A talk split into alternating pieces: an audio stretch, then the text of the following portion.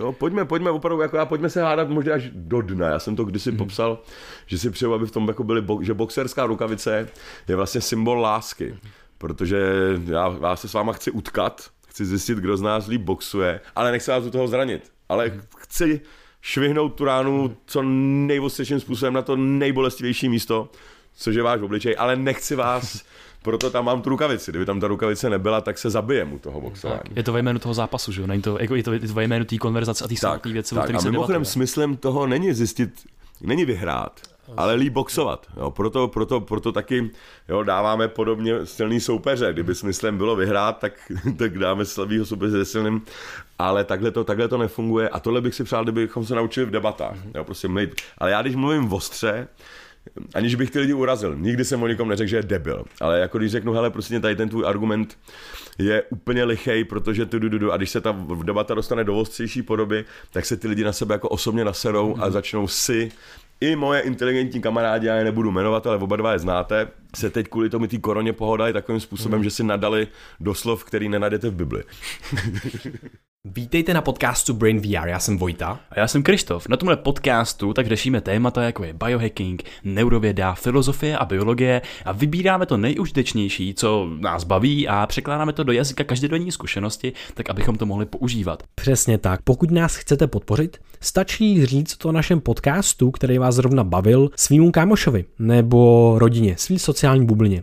Potom nás můžete podpořit i finančně na startovači. Tam nás někteří z vás podporují již přes rok a tímto bychom vám moc rádi poděkovali. Opravdu si toho vážíme. No a máme pro vás ještě jednu věc a tou je 10% sleva na e-shop uplife.cz při zadání kódu B2TVA. Ve světě doplňků stravy je těžký se vyznat a proto existuje tenhle e-shop. Vybírají se tam ty nejkvalitnější produkty, které opravdu fungují a sami je používáme. V oblibě máme bylinky na paměť, jako je brahmy, gotu kola nebo medicinální houby. A s Krištofem jsme vytvořili suplementační online kurz, na který je stále sleva 50%. Je to opravdu taková encyklopedie doplňků stravy, obsahuje 92 stránkovou e-knihu, přes 250 vědeckých zdrojů, 45 doplňků stravy, které vysvětlujeme a popisujeme na 30 názorných videích. Na tohle dílo jsme opravdu hrdí, protože to je filtrát toho nejlepšího ze světa doplňků stravy, kde se už několik let pohybujeme. Veškerý odkazy budou v popisku tohoto podcastu a nyní přejeme už příjemný poslech. Tento podcast slouží pouze pro vzdělávací účely a žádné informace v něm zmíněné byste neměli brát jako lékařskou radu.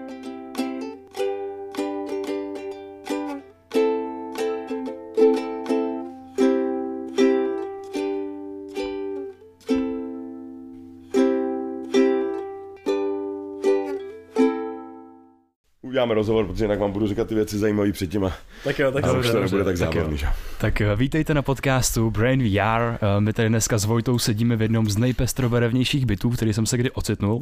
tady na nás koukají bysty a artefakty z různých zemí světa a naproti nám sedí eh, Tomáš Sedláček. Vítejte u nás na podcastu. Děkuji za, za to, že jste přišli vymuzikujeme, že jste nám to umožnil a na začátek eh, místo nějakého představování, protože já si myslím, že naši posluchači vás budou znát dobře, tak bych se možná eh, zeptal vás, abyste se představil něčím, co vás, co vás teď v poslední době zaujalo, co vás baví, čemu se vlastně věnujete teď. Ono to slovo představit je vlastně stejný jako se slovem představit si něco. Jo. Takže já když si představuju, tak bych se možná mohl po životě představit tak, jak se představuju, že bych, že bych eh, jako kde bych chtěl být. Já si představuju, že bych za nějakých 20-30 let mohl vymyslet nějakou věc, která bude užitečná z dlouhodobého hlediska. Teď se zabývám psaním knížky o budoucnosti, vlastně o stěhování vědomí. Mám takovou hypotézu, že se naše, že právě, že my nejsme ten brain, jo, to, to, je to, to, vlastně, když jsem nad tím se tak připravoval, tak řek, jsem řekl, že bychom rovnou mohli začít tím, že, že brain we are not, wow, tak to začneme z ostra, ale teda. uh, No, protože ukážte na sebe. Řekni, já, no, jako nikdo neukáže, já no, jsem, já jsem, já chci zmrzlinu, nebo já, já jsem to zvoral. Jo. My prostě na sebe ukazujeme, ukazujeme, ani ne na srdce, ale někam tady jako do prostřed. A já na to dělám na kreativní myšlení, na to dělám takové jako cvičení se studentama, nebo teda ne, jsou to většinou jako vysoký manažeři, takže s posluchačema. A si zkusím představit, že opravdu jsou tady a že odsaď vede nějaký periskop, který 20 cm nad ním má. A ono to není úplně, ono to není úplně jednoduché. Já opravdu tu představu, že, že, sedíme přímo za očima, protože, eh, protože to periskopické vidění eh, je těžko představitelný. Takže já teď vlastně dávám dohromady knížku o, o teologii, technologie a že vlastně ta naše, to naše vědomí nebo duše nebo duch možná se stěhuje tak, jako se vždycky stěhoval. My jsme vždycky byli, to naše vědomí bylo potulný, kdy si to vědomí bylo na nějaký fyzikální úrovni, řekněme, jestli můžeme mluvit o vědomí atomu, nevím, jestli asi ještě vědomí tam úplně není na místě, i když teda někteří, někteří eh, z kvantoví fyzici tenhle ten termín používají, že ten, že ten elektron eh, nebo foton, jakoby, že je schopen vnímat, že je schopen, že je schopen reagovat na svoje okolí. A to je jedno, když jsme byli ty, ty eh, atomy, které z nás dělají to, co jsme, tak jsme kdysi byli zvířata, předtím jsme byli rostliny, předtím jsme byli šutry, ještě předtím jsme byli uh, hvězdy. My jsme si všichni prošli výbuchem supernovy.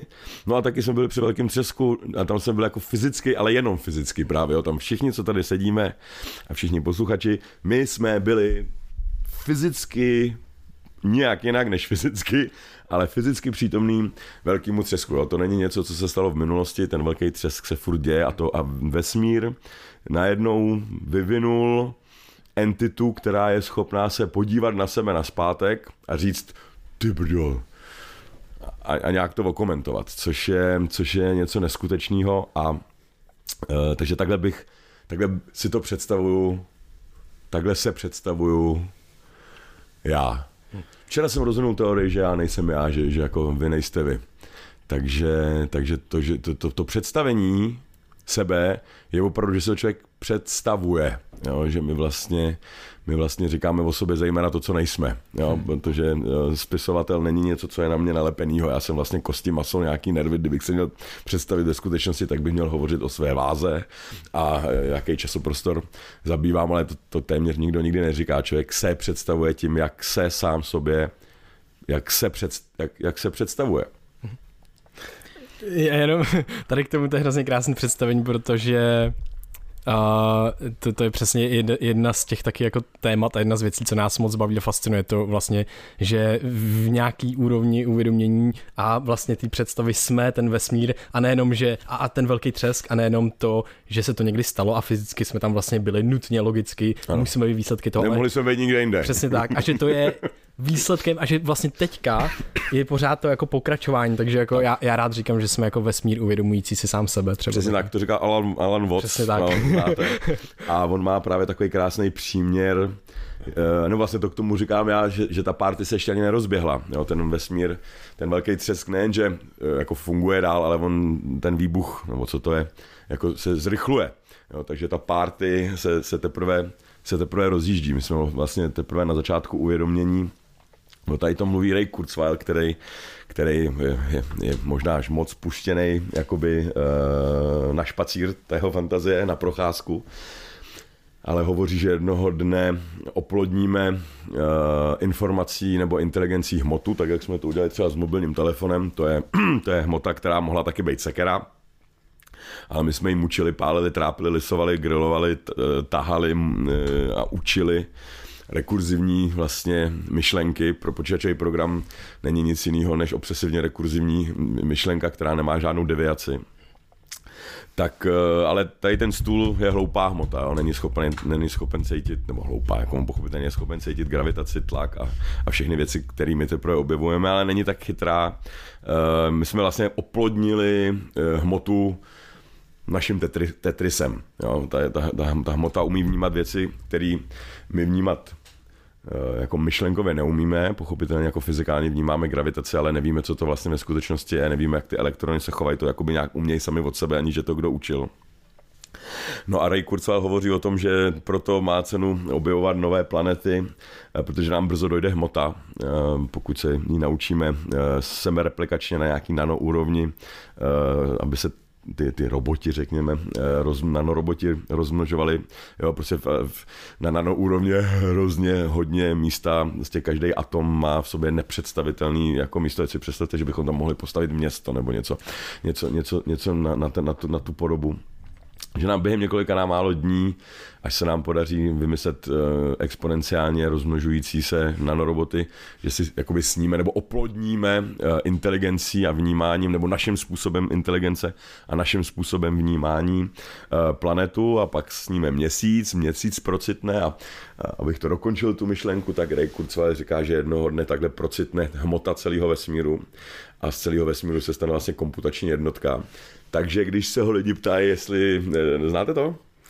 Když se lidi ptají, jestli existuje Bůh, tak on řekne, ještě ne. uh, Ježíš, tady jsme začali fakt z hurta, ale jsem možná trošku nakousne nějakou simulační teorii vesmíru a další věci. A mě k tomu napadla myšlenka, co, o čem hovoří vlastně Naval Ravikant, když přijde řeč na to, že vlastně lidstvo vyčerpává svůj potenciál, potenciál země, vyčerpáváme zdroje a nemáme se kam dál posouvat. Tak on tu perspektivu změní na úroveň vlastně celé galaxie, že tady je slunce, což je jako šílený zdroj energie, ještě tady má sebou několik miliard let, co bude za zářit a v nějakých technologických, už nejenom sci-fi, ale jsou to prostě reální, reální věci, které na, na, základě vědy a vývoje technologie by někdy v budoucnu byly možný, je, že se okolo slunce vybude Dysonova, Dysonova sféra. Dysonova sféra. Dyson Spree, Dysonův roj, že jo, No vlastně, jako jedna věc, která je jedna věc, která je ve vesmíru naprosto jako uh, v přebytku, je, je zrovna energie. Jo? To, že ji tady na té planetě Právě. máme jakýmsi způsobem eh, blbě, je, je, je, je náš problém, ale slunce svítí do všech směrů trojrozměrně a uh, takže 99,9999 já nevím kolik devítek procent sluneční energie jde vníveč, uh, jakoby vyhřívá topí pánu bohu do oken, kdy, abychom použili tu naši ideologii z dob komunismu, to možná neznáte, ale za dob komunismu se regulovalo topení tím, že se otvíralo nebo přivíralo okna, se to, to rvalo, rvalo všude, to, to teplo bylo zadarmo, takže, takže všude jeli topení, to je taky jediný národ, který chodí doma ve slipech. Všude, kde jsem žil, se lidi doma jako celkem oblíkají a než se jim to zatopí, tak se třeba nosí i rukavice, ale my jsme zvyklí na to naše teplíčko. No to je jedno. Takže, takže energie je něco, co, co v budoucnosti pravděpodobně jako problém nebude. Mm, že, no, uh, jiný myšlenky, ale já se možná vrátím. My jsme tady začali šilně zajímavým tématem a ty témata nás zajímají jako jedny z, jako ze všech, jo. jako nejvíc. Vesmír, prostě další civilizace, astrobiologie, vědomí, to je to, proč jsme začali dělat podcast, proč jsme se prostě pustili do vědy a dalších věcí. Ale já nemůžu nevyužít toho, že tady před náma sedíte a já bych se vás hrozně rád zeptal, my jsme fascinovaný mozkama, my jsme fascinovaný mozkama a myšlením lidí. A mě by hrozně zajímalo, jak vy jste se dopracoval k tomu, že přemýšlíte o těch, těch věcech, že k tomu... Podle mě mozkem. Podle mě, jako, podle mě taky, podle mě taky, ale vy jste v různých rozhovorech vyprávěl, jak jste třeba někde, když jste chodil v Dánsku na školu, jak jste jezdil na kole na dlouhý výšky a přemýšlel jste se vlastně o světě. Jo, jo. Um... No, já jsem si jako v Dánsku zažil takový období jakoby pouště, pro sebe říkám, protože mě zrovna bylo 15 a tady jsme jako začali objevovat se spolužákama, s Radkem Špicerem mimochodem a, a s Radovanem Čechem a s Vráťou Hadravou a, a dalšíma klukama, holkama a kina a kavárny a, a, a, a vůbec jako no, život 15 letých. No a v tenhle ten moment já jsem byl vytržen do toho Dánska, kde se se mnou nebavil vůbec nikdo a e, ta škola, na kterou jsem chodil, byla tak banálně jednoduchá, že um, mě tam pomalu učili číst a psát jako v 15 letech. A dělali jsme tam lineární rovnice, které jako z mých vzdělání ze školy, když někdo řekne 2x plus 5, tak hned vidíte, jak to vypadá na to. Tam oni se tam, tam počítali čtyři záchytné body a pak dali pravítko a ty čtyři body jako propojili a, a bylo z toho, takže byla z toho jako velká radost. Takže já jsem vlastně neměl žádný, žádný jako náplň, náplň svých dní školní, tam mě, to bylo šíleně jednoduchý pro mě. Takže jsem jezdil ze školy a do školy, no, to byly trojhodinové cesty, kdy jsem si poslouchal ve Volkmanu tenkrát uh, Midnight Oil, uh, to, což je kapela, která mi zůstala do dneška a neomrzela se z mi naopak. No a u toho jsem si jako projížděl, uh, přemýšlel, hloubal, uh, možná by se dalo říct modlil v nějakém slova smyslu, ale prostě jako pracoval jsem si, pracoval jsem, nebo pracoval, prostě jsem si přemítal věci, a reflektoval jsem je a, a tohle to bylo podle mě asi nej, nej, nej, nejprůlomovější období mýho života, protože mě normálně tenkrát začalo bavit něco, co mě předtím nikdy nebavilo a to jako bylo jako vzdělávat se, protože ta škola mě nechala tak na holičkách že mě to prostě po dvou měsících to mě, co mi to hrozně náramně vyhovovalo, jak budu mít jako jednoduchou školu a všude budu mít dobrý známky bez námahy, tak mě to začalo šíleně chybět a začal jsem se to prostě jako uh, takže jsem začal sám číst, sám jsem se začal jako nímerat do věcí a pochopil jsem, že to vzdělání um, je něco jiného než než škola, že ta škola je nějaký, no to je jedno. Takže tohle to bylo pro mě formativní a do dneška to takhle mám, já se jako nerad moc procházím, já na tohle to moc nejsem, ale hrozně rád se projíždím, takže mm. i teď jako často mon- monokolo a když někam potřebuje, tak volím složitější a delší, ale za to hezčí cestu a ta Praha je na to mimochodem ideální, takže všem, eh, všem, kdo takhle přemýšlíte. Jo, já to mám hrozně hezky, protože já se jdu na, jedu na jednu schůzku a mezi tím na tom monokole jako si tak jako zaližuju, eh, projedu si místa, kde, jsem, kde bych se normálně nikam nedostal. A je to pro mě uh, úplně božiju. Já když jsem moc dlouho zavřený doma, tak na mě padají deprese a opravdu se jenom vít tady do Mostecký a uh, mám nový život v želách. Mm-hmm. Uh, jedna z, jako, z teorií evolučních, co se týče nudy, tak je, že nuda je jako takovým prostorem pro inovace, že vlastně se tam propojují třeba v tom mozku vůbec v životě člověka věci, které se normálně nepropojují, že tam prostě vznikají nový nápady, nový vhledy a tak dál. A jako o čem jste také třeba přemýšlel prostě hluboce v těch, těch různých třeba nuda je zrovna podle mě jedna z emocí, která jako vymírá, jo, jak se nám na, na, na, na, jako rodí nové emoce, hmm. teď s tou digitalizací, tak uh, Eh, jo, třeba strach z ostuzení na, na sítích je něco, co předtím člověk neznal, tak, eh, tak mám pocit, že o tu nudu přijdem. A, eh, ale vy jste se mě ptal, vy jste se mě ptal, co mě napadá, nebo na, na čem přemýšlím? No, co vás fascinovalo, no, ten zájem? Mě, mě uh, podle mě to začalo asi teologií, protože já jsem tam měl jako veliký spory, který jsem si potřeboval vyřešit sám. A vím, že jsem si tenkrát čet Karla Popra a to mi to jako hrozně rozházel, protože jako hledat, verifikovat nebo falsifikovatelný výroky v Bibli v mém případě je, je opravdu, mm, eh, jo, to je jeden výrok za druhým, sice jeden hezčí než druhý, ale zároveň jeden méně verif- falsifikovatelný než ten druhý a ty těch málo falsifikovatelných, co tam jsou, tak ty byly falsifikovány, jo. Když Ježíš řekne, že, že přijde brzy, tak jako co tím přesně, jako v jakém jazyce nebo v jaký, v jaký entitě je 2000 let brzo, jo. A um, a tohle to mi dělalo, tohle to mi dělalo eh, vlastně hrozně velký intelektuální problém. A já jsem se s ním musel vypořádat sám, protože mi bylo jasný, že mi s ním nikdo jiný jakoby moc pomoct nemůže, aspoň tenkrát těch pár, taky jsem, jsem se s tím chtěl sám vypořádat.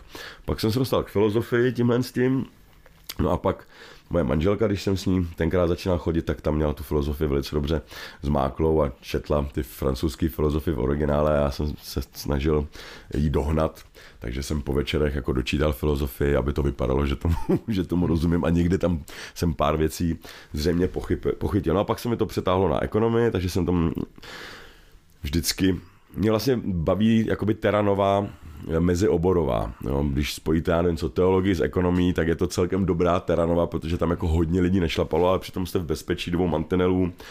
Um, Uh, takže v nejhorším se vždycky můžete jakoby utéct nějakým těm uh, všeobecně sdíleným, ne úplně jistotám, ale věci, na kterých se shodne víc lidí než jen, jen člověk sám, protože u těch, těch duševních disciplín, jako je třeba ekonomie, se člověk musí hlídat se sakramensky, aby neujel, protože u fyziky vám příroda nebo experiment velice rychle dá facku a vrátí vás hezky na zem, i když poslední dobou tomu se když tak můžeme vrátit, eh, co se děje vlastně ve fyzice. Eh, to je taky hrozně zajímavý téma, vědomí a fyzika.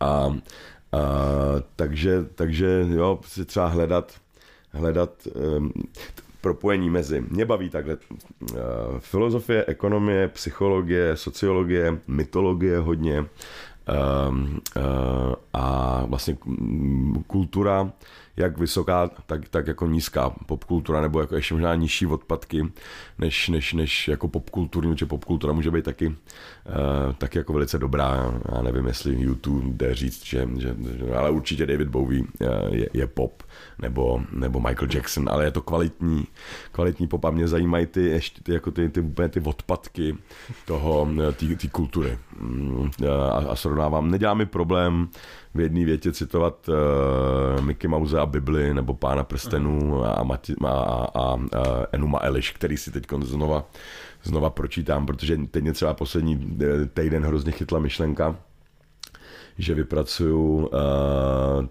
teologii HR nebo jako human resources z pohledu, z pohledu teologického, protože tam je neskutečně hrozně moc zajímavých věcí, uh, protože podle těch babylonských legend byly lidi stvořeny proto, aby pracovali za bohy místo bohu.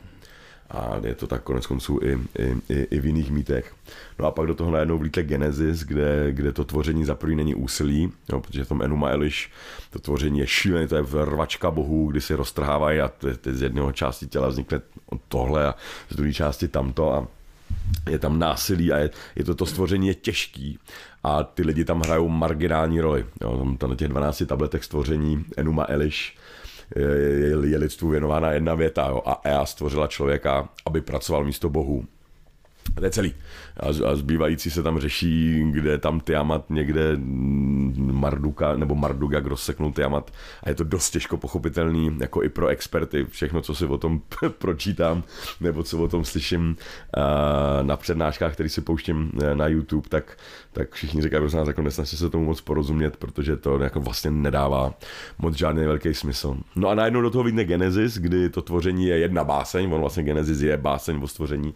A, a Bůh řekne, ať je světlo a, a bylo světlo. To, a, jako jak, tam jako u toho se neroztrhla žádná žádná božská entita, jo? takže to vlastně je tak jako harmonický, Bůh u toho jako se nepotí, neteče u toho žádná krev, takže to stvoření je vlastně tak jakoby harmonický, to za prvý, a za druhý, za druhý, uh, tam ten eh, člověk nebo vrcholem stvoření je, je stvoření člověka a pak ještě větší vrchol stvoření než stvoření člověka je ten šábesový sedmý den odpočinku, který vlastně jakoby dává jakoby úplně facku do tváře té představě, že člověk je tady od toho, aby jakoby pracoval um, na čemkoliv. Jo. Proto taky ty babyloniané stavili ten ty šílený zikuraty a po, něco podobného se dělo zřejmě v Egyptě. Prostě úplně jedno, co děláš, hlavně, že to děláš, protože to je tvojí bohoslužba. Jo. Takže práce byla vlastně ne povoláním, ale zaměstnáním. Jo. Prostě bylo potřeba ty lidi nějakým způsobem zaměstnat a jenom to zaměstnání samo bylo, byla bohoslužbou. A teď se minulý týden objevil slovo avad, což je starosumerský slovo, který znamená e, pracovat ale zároveň to znamená jako uctívat a zároveň to znamená modlit se. Takže oni jako neměli roztržený, vůbec jako nechápali rozdíl mezi prací, práce prostě byla bohoslužba a práce byla zároveň modlitba. A ty do toho takhle vlítnou ty hebrejové, kteří říkají, a, a zrovna teda jako houby s vodstem, protože smyslem, smyslem není, není, není pracovat, ale smyslem je vlastně spočívat co, a tohle mi přešli zajímavé a, a, má to pochopitelně ne, ne, ne, nedozírný důsledek. Jsem zrovna měl konferenci pro EY nebo EY, EY, bývalý Instant Young, kde bylo asi 700 lidí. Mimochodem zajímavý, že to jde cítit i přes tu webkameru, ta přítomnost těch 700 vědomí, mm-hmm. což mě teda samotného dost překvapilo. A um, a e, ta debata, která tam byla, říkám, to je, to je fakt jako pokračování teologické debaty o smyslu bytí vůbec, protože třeba v Genesis nikdy není napsáno, proč nás stvořil. Jo.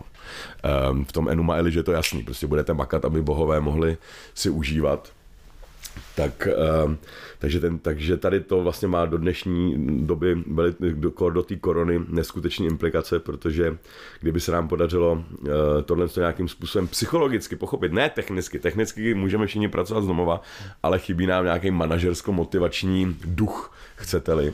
Takže kdyby se tenhle ten duch dal jakoby vlastně um, vsadit do lidí, tak, eh, tak to může úplně radikálním způsobem změnit eh, způsob, kterým pracujeme. Protože jsme doteďka vždycky pracovali v potu trváře, nebo ve stresu, nebo prostě někde jinde. Každý ráno je každá rodina, nebo téměř každá rodina byla roztrhována. Myslím, jako to násilí, který, ke kterému dochází po té snídani, kdy otec odchází od manželky, žena odchází taky od dětí, každý den někam jinam, málo kdy chodí spolu jeden e, syn jde zase někam jinam, dcera jde zase někam jinam, teď se, já nevím kolik, 8-9 hodin nevidí, ten byt je prázdný, což je taky mimochodem jako vlastně v naší ekonomické době, která chce všechno ekonomizovat, tak dvě věci, které jsou nejdražší v našem životě jako, jako materiálně, tak to je eh, byt a auto. A ty využíváme, auto využíváme nějak ze 4% a byt tak z 30 odhadem, jo, protože jsme ještě na chalupách o víkendu. A ten byt je prázdný, jo, ten se topí v elektrika, internet, všechno tam jako funguje funguje, akorát, že ten hlavní aktér, eh, to je jak, jak to je vlastně taková, taková hororová scéna, jak často používaná v hororech, jak jste na tom, na tom v tom zábavním parku a všechno se točí a světýlka blikají, ale jako nikdo tam, nikdo tam není. Je taková multifunkční jeskyně, no. tak, tak, tak, tak, přesně Platonova. Ty jo, tady, eh, no, že se tady jako otevírá strašně moc zajímavých, zajímavých témat. Já bych vlastně rád začal od toho, od čeho jste začal vy, to bylo vlastně uh, že jste trochu generalista vlastně, že propojujete spoustu těch věcí eh, dohromady. Generalista se to říká, to je hezký. To, to se mi líbí, to je no a to, generál.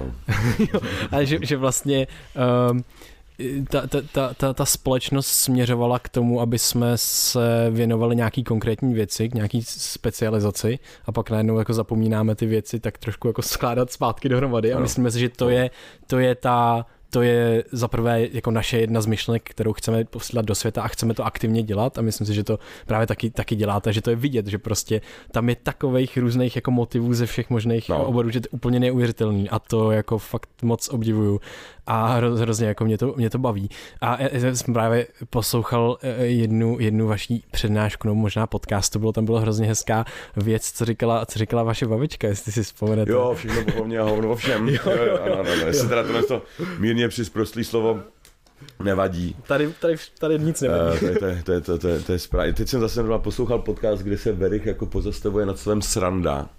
A očividně to prostě v době jeho života bylo zprostý slovo, který se jako nesmělo používat, protože to takový moc asi zřejmě, eh, no tak možná se to samý stane, se stane s, ho, s hovnem, že člověk hovnový o toho, no nebudem se teď dostávat do lingvistiky, protože to je mimochodem hrozně zajímavá eh, věc, který, jako čím který národ nadává, jo. třeba jsem vyrůstal ve Finsku, a tam ty nadávky nebyly ani anální, ani, ani sexuální tolik, jako byly teologický. Jo, prostě největší, největší, co jste, největší zlo, co jste mohli někomu udělat, je poslat někoho do pekla.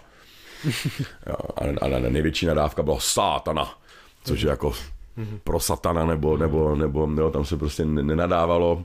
Uh, no, a proto taky tenkrát, když to Polánek řekl, že to je cesta do pekla, tak u nás cesta do, pekla, do, do pekel není, není to samé jako road to hell v angličtině. Prostě to je, to je šíleně silný mm-hmm. uh, překlad a špatný, jo, tak by se to překládat nemělo. Mhm, no a to je zajímavé, jak vlastně ta kultura, že jo, vůbec formuje ten národ, jeho vnímání věcí a pak když se snaží domluvit v tom prostě globálním světě, tak to potom může výst k různým jako vedlejším produktům. No mě spíš jako hrozně překvapuje, jak ty jazyky jsou stejné. Když jsem byl malý, tak jsem si myslel, že v každém jazyce bude úplně jiný způsob myšlení, jak se ty kultury vyvíjely jakoby zvlášť. Ale vlastně vůbec to, že je možný překlad, je, je, je, je neskutečný. Jo. To znamená, že vycházíme z nějaké společné zkušenosti a, a ty jazyky jsou jako, uh, pochopitelně jsou tam detailní nuance, jo, v japonštině mají 31 výrazů pro fialovou, ne, ne, um, já, já ji do dneška nepoznám pořádně. A, a, uh, a eskimáci mají mnoho výrazů pro sníh, ale jako všechno, všechno, jako není tam nic, žádná gramatická struktura, která by byla jako úplně ontologicky nepochopitelná v těch moderních jazycích uh, navzájem. Mm. No, jako uh, hodně myšlenek, já se vrátím k tomu jádru. Jo, pardon, musíte to, uh, musíte to kočírovat. Jo, ale je to, je to právě skvělý, ale já bych se tady chtěl zeptat, jak jsme tady zmínili, generalismus, uh, historii, mytologii, tyhle ty věci. A já bych se chtěl zeptat na jako praktický užití, protože uh, my máme hodně rádi praktickou filozofii, jako je třeba stoicismus, prostě něco, co si člověk z toho může vzít a prostě aplikovat to na svůj život ve dnešní době. Tak jak, jak vy se díváte třeba na praktickou filozofii, mytologii a jak to třeba může jakoby ovlivnit nebo pomoci člověku jako dnešnímu? Praktická mytologie jsou třeba peníze, jo, když, jsme, když už jsme teda jako, eh, jo, to je, to je, to je krásný mýtus, kterýmu, eh, jo, mýtus neznamená, že to je nepravdivý, mýtus je prostě, jo, zákon taky neexistuje a strukturuje nám, nám život. A to samý se vlastně dá říct o jazyku, jo, jazyk taky vlastně nejestvuje, abych to tak jako hezky, hezky po polsky řekl, ale přitom Protože my tady neděláme nic jiného, než si povídáme, jo. když si to člověk uvědomí, že banka není nic jiného než, než slova, pojišťovna taky ne, škola taky ne, tam se jako nic, nic nevyrábí. 70% našeho HDP je, je, jsou nějaký slovní generace. A ta praktická mytologie, uh, no mě, mě, mě um, um, ono jako mě, mě spíš jako zajímá na té praktičnosti to, že ty věci fungují v praxi, ale nefungují v teorii. Paradoxně, my často říkáme, jasně, teoreticky to funguje, ale prakticky ne, to, to jste asi slyšeli stokrát během, během, během svého života. Ve skutečnosti pravý opak je pravdou. Jo, realita funguje prakticky, ale teoreticky my na to nemáme ani v té fyzice, která by vlastně ze všech oborů měla být ta nejjednodušší, protože jako jedná se o šutr, když to řeknu blbě. Nikdo netušil, že v tom šutru budou takovýhle mega vesmíry a takováhle logika, která, která je naprosto kontraintuitivní a, a, a není to vlastně logický, to, co se tam děje, je fantastičnější. Tolkien nikdy nevymyslel ani zlomek té fantazie, co se prostě objevujeme s odpuštěním v blbým, v blbým šutru že blbej shooter nám může říct něco o tom, jak vzniknul vesmír. Kdo by to kdy tušil? A Tolkien vymyslel nějaký takový ty, ty, ty Silmarily, nebo jak se jmenovali ty, ty, ty šutry, který viděli na dálku. Eh, no to je jedno, řekněme. Eh, vím, že to nebyl Silmaril, Silmaril ale, ale jo, v tom šutru byla vidět tu budoucnost a tu, tu někdo jiný. My v tom šutru vidíme hodně víc věcí, než celý Silmaril, Silmaril dohromady. My tam jako pravděpodobně časem se dočteme, dočteme, z čeho je stvořená realita. Takže vlastně dnešní filozofie je šíleným způsobem ovlivněna, ovlivněna fyzikou, vlastně ne, k, ne, ne, k nerozeznání. No a teď k té praxi a k té teorii. Eh, volný pád funguje, jo, prostě já když vám tušku a pustím ji, tak to funguje úplně bezvadně všude ve vesmíru je to sladěný tak, že, že tam nikde není žádný, žádná aporie, žádný konflikt, žádná, žádný, to, co se nám děje v teorii, furt.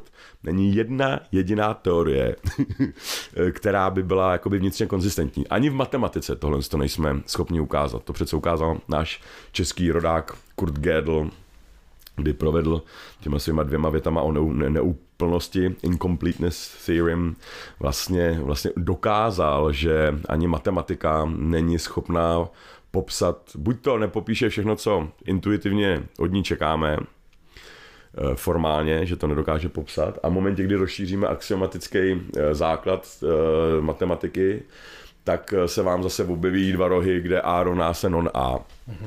A, ale, ale v přírodě nebo v přirozenosti věcí to funguje naprosto bez jakýhokoliv zaškytnutí. Kdyby v realitě byla nějaká takováhle nekonzistence nebo aporie, tak se pravděpodobně rozpadne v ten moment vesmír, protože, mm, protože se tam něco jakoby zblázní, ale my nemáme jediný obor, který bychom měli uzavřený. To je další taková zajímavá věc, jo? třeba nevím, ve fyzice, že se to prostě OK, zjistí dobrý, už tomu rozumíme, jedeme dál, když jsem si to myslel o geografii, že tam už se to jako, ale tak, když jsem se do toho ponořil, tak tam jsou hádky o těch úplně základních tektonických vrstvách. Mm-hmm. Do dneška není jasný, eh, jak, jak to funguje nebo nefunguje. Tak ono obory, které jsou uzavřeny, takže jo, ne- neexistují, protože kdyby třeba byl obor, já nevím, existenci, existencialismus je, ale jako existence, že prostě existence existuje, takže prostě každý se zažíváme v každém momentu, že jo, tak na to nebude mít obor, jestli, ať, jakoby, aby jsme zkoumali, jestli existence, neexistuje, jestli existence existuje nebo neexistuje, jestli je mě pochopeno. Jo, jo, no, ale jako zrovna třeba existence nebo vědomí, to sami víte nejlíp je největší, no teda největší, jako jednou, jednou z klíčových záhad ke který všichni, já to teda pochopitelně sleduju z velký laický dálky, ale já mám pocit, že jakmile se jako dostaneme k tak tam všichni, co slyším, tak jako to škytají, že jako tam se je málo čeho, málo čeho chytnout, ale i u takový ty věci, které by člověk tušil, eh, že jako jsou finální, a ta fyzika třeba vypadala v jednu dobu, že už to máme všechno v jednu dobu, takhle vypadala i ekonomie ale ta fyzika fakt na přelomu minulého století to vypadalo, Newton to popsal a teď už jenom jako ladíme jemné detaily, jako se ukázalo, že ten Newton byl úplně jako v míse, nebyl mimo mísu, ale ta mísečka byla tak maličká, že, že to je vlastně jako nepoužitelný při nějakých větších nebo menších škálách, jo? že vlastně Newton je iluze, která se nám zdá kvůli tomu, že jsme narození do téhle uh, velikosti, řekněme v rozmezí, v rozmezí metru. Hmm. A zajímavý je, že vlastně každý takovýhle objev tak byl nějaký aktuální, jak, tak byl nějak aktuální pro svoji dobu, že jo? Že vždycky to vedlo k nějakému užitku, k nějakému třeba změně perspektivy, která třeba nebyla 100% správná, ale vedlo to prostě, já nevím, prostě k novým vynálezům, parnímu stroji, prostě dalším věcem, ať už přímo nebo nepřímo, vždycky to mělo nějaký jako efekt, že jo? Takže... A na začátku to byla hra, jo? Na začátku to byla hra s myšlenkama, Einstein nechtěl vymyslet vylepšovák na, na když to řeknu blbé parní stroje, ani, ani, ani Newton, ani nikdo jiný. To prostě byli, byli lidi, kteří to z nějakého důvodu byli posedlí nějakým duchem, který je nenechal být. Já to třeba občas cítím u toho psaní, jo. Já mě to psaní vlastně hrozně, je to pro mě bolestivý, ale furt, furt jako nedám, když se mě ptají, proč dělám to, co dělám, nebo teď jsem se načet nějakou krásnou knižku, kde se ptali asi 100 nejvýznamnějších filozofů, proč filozofujou co z toho mají. jako Kuib a tak většina z nich se taky jako rozkoktala a, a jako skončili něčím takovým jako že filozofou, protože prostě jim to nedá jinak, je to jak Beďar, který jakoby by byl lepší, by tam nebyl, ale když už tam jednou je, tak, tak jakoby musí ven. No a, a, a no, pardon, povídejte. Eh, mně se líbí, jak jste na tu jako otázku na praktickou filozofii mytologii navázal vlastně fyziku, svět prostě vědomí, biologie a vše, všeho jako toho vlastně systému, který má jako stejný premisy, který se kopírují prostě do různých směrů, že jo? Stejný to je třeba v náboženství, buddhismus, prostě no. když si srovnáme na těch základech, když jdeme vlastně za ten jazyk a dojdeme vlastně k tomu, co to má znamenat, tak tam jsou nějaké jakoby podobný, podobný vzory toho, že jo, jak to no, vnímáte? No, tak teď se právě dostaneme na to, co jsem trošičku nakous před chvílí. Já bych jako chtěl být taková ta uh, moucha na zdi, jak ty teoretičtí fyzikové, což byla většinou jako no, nový pozitivismus, a materialismus, který se právě jako chtěli vykašlat na všechny te- teologicko-filozofický keci, kde prostě jedno neměřitelné střídá druhé neměřitelné a, a e, vlastně všechno je možné. Já můžu říct, že ten, ten národ je nejhrdější, kdy byl ve svých dějinách a taky můžu říct, že jsme teď nejvíc zrejeme držkou zemi, protože jsou to jako, jako everybody's guess. Eh, je to taková básnická disciplína hodně, no. básník, básník musí lhát, jo. když básník o někom řekne, že je jako květina, tak lže jak Brno, protože jako Klára fakt jako ty květině není, jako nevím, co tím jako chtěl básník říct, protože není květina. Ani není jako, ani vůbec není jako květina, to už je spíš jako, já nevím co, vy třeba, jo. ale říct o někom, že když přece nedělá ani fotosyntézu, je to savec, jo. Co, to, co, to, co nám to tady jako lžete, No ale ukazuje se, že jako my mezi sebou komunikujeme lépe tohle s tou formou lži, protože já kdybych jí řekl, že je z 95% krásná a že je v horních 5% nejhezčích žen, co jsem kdy viděl, tak jí tím prostě z nějakého důvodu, který jsem do dneška nepochopil, nezalichotím. Jo? Když řeknu, že máš hrozně hezký, eh, já nevím co, ušní vodce, ale teda ten nos, no no, tak nejsme, nikdo nejsme dokonalí. To se prostě jako nesmí z nějakého důvodu, nesmí dělat, jo? když tam zalžete, že vypadá jako slunce, který vychází nad Saharou, tak jsou z toho všichni z nějakého důvodu který jsem nepochopil, nadšený. A myslím si, že to je tím, že ta básnička musí být přesná, ale nesmí být exaktní. Jo, fyzik, kdyby se podíval na, na, na Kláru, tak by o ní řekl, že já nevím, ze 70% voda a tak dále a tak dále. A tohle to prostě není popis, který nám, který nám vyhovuje, byť, byť je užitečný. Takže já bych chtěl být na tom zasedání těch logických pozitivistů, který jako těma rigorózníma matematickýma výpočtama a sledování šutrů najednou se rozkoktají a mluví hrozně podobě jak, jak, jak Budha před nějakýma eh, třema, čtyřma, eh, třema tisícema let a, budu, a mluví podobně jak nějaký židovský kmen, který se tamhle jako potuloval kdysi a nevěděl ani, že země je kulatá. A používají termíny, nevolky, které jsou vlastně skoro jako teolog, teologičtější než, než, teologie, než teologie sama. A jo, takže ta snaha ty věci řešit matematicko, materialistickým pozitivismem a exaktní vědeckou metodou nás najednou jakoby uvrtává do jazyka, který který vlastně hrozně moc připomíná uh, teologii, mytologii nebo něco takového úplně jako, to, že jako atom, ne to, že foton vnímá, jestli se na něj někdo kouká nebo nekouká, jak může něco vnímat, když za prvý teda nemá ten váš mozek, který by to byl schopný zprocesovat, za druhý nemá ani oči, ani uši, tak jak může vůbec jako vědět o tom, jestli zrovna někdo mrknul nebo nemrknul a jaká úroveň vědomí stačí na to, aby došlo eh, k, k, k rozpadu vlnový eh, délky na, na částici. Jo? Jestli se stačí, když se dívá kočka, A e, jo, to jsou, to jsou prostě hrozně, hrozně zajímavé věci, kterým tady nebudu zdržovat, protože tyhle ty věci asi jsou všem, všem známý. Jsme možná u solipsismu. Jsem, Jenom ty to připomíná solipsismus, jestli ten stůl tady existuje taky, když odejdeme z té místnosti.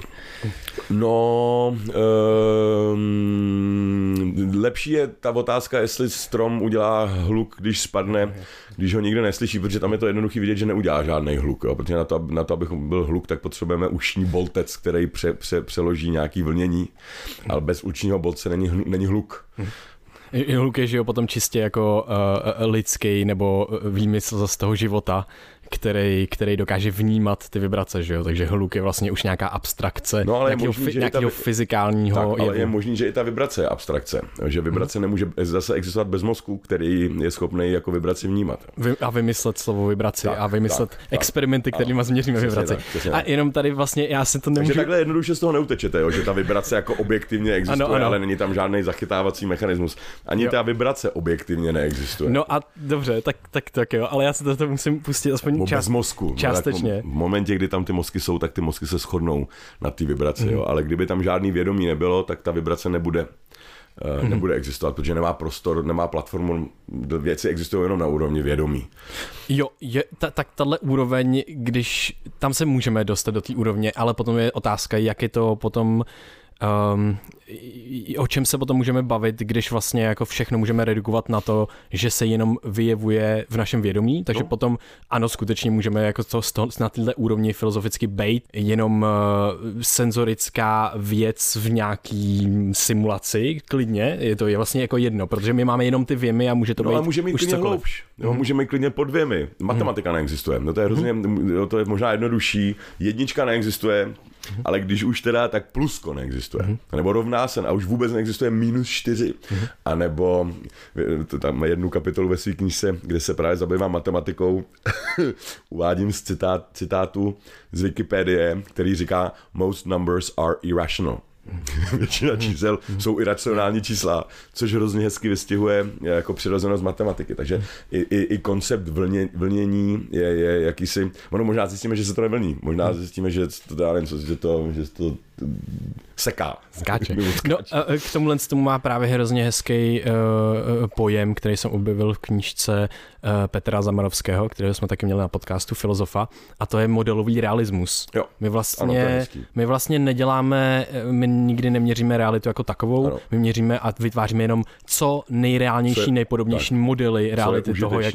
Ano. že my vidíme, my vidíme nástroje. Jo. Jo, my, my ve slunci vidíme něco, co nás ohřívá.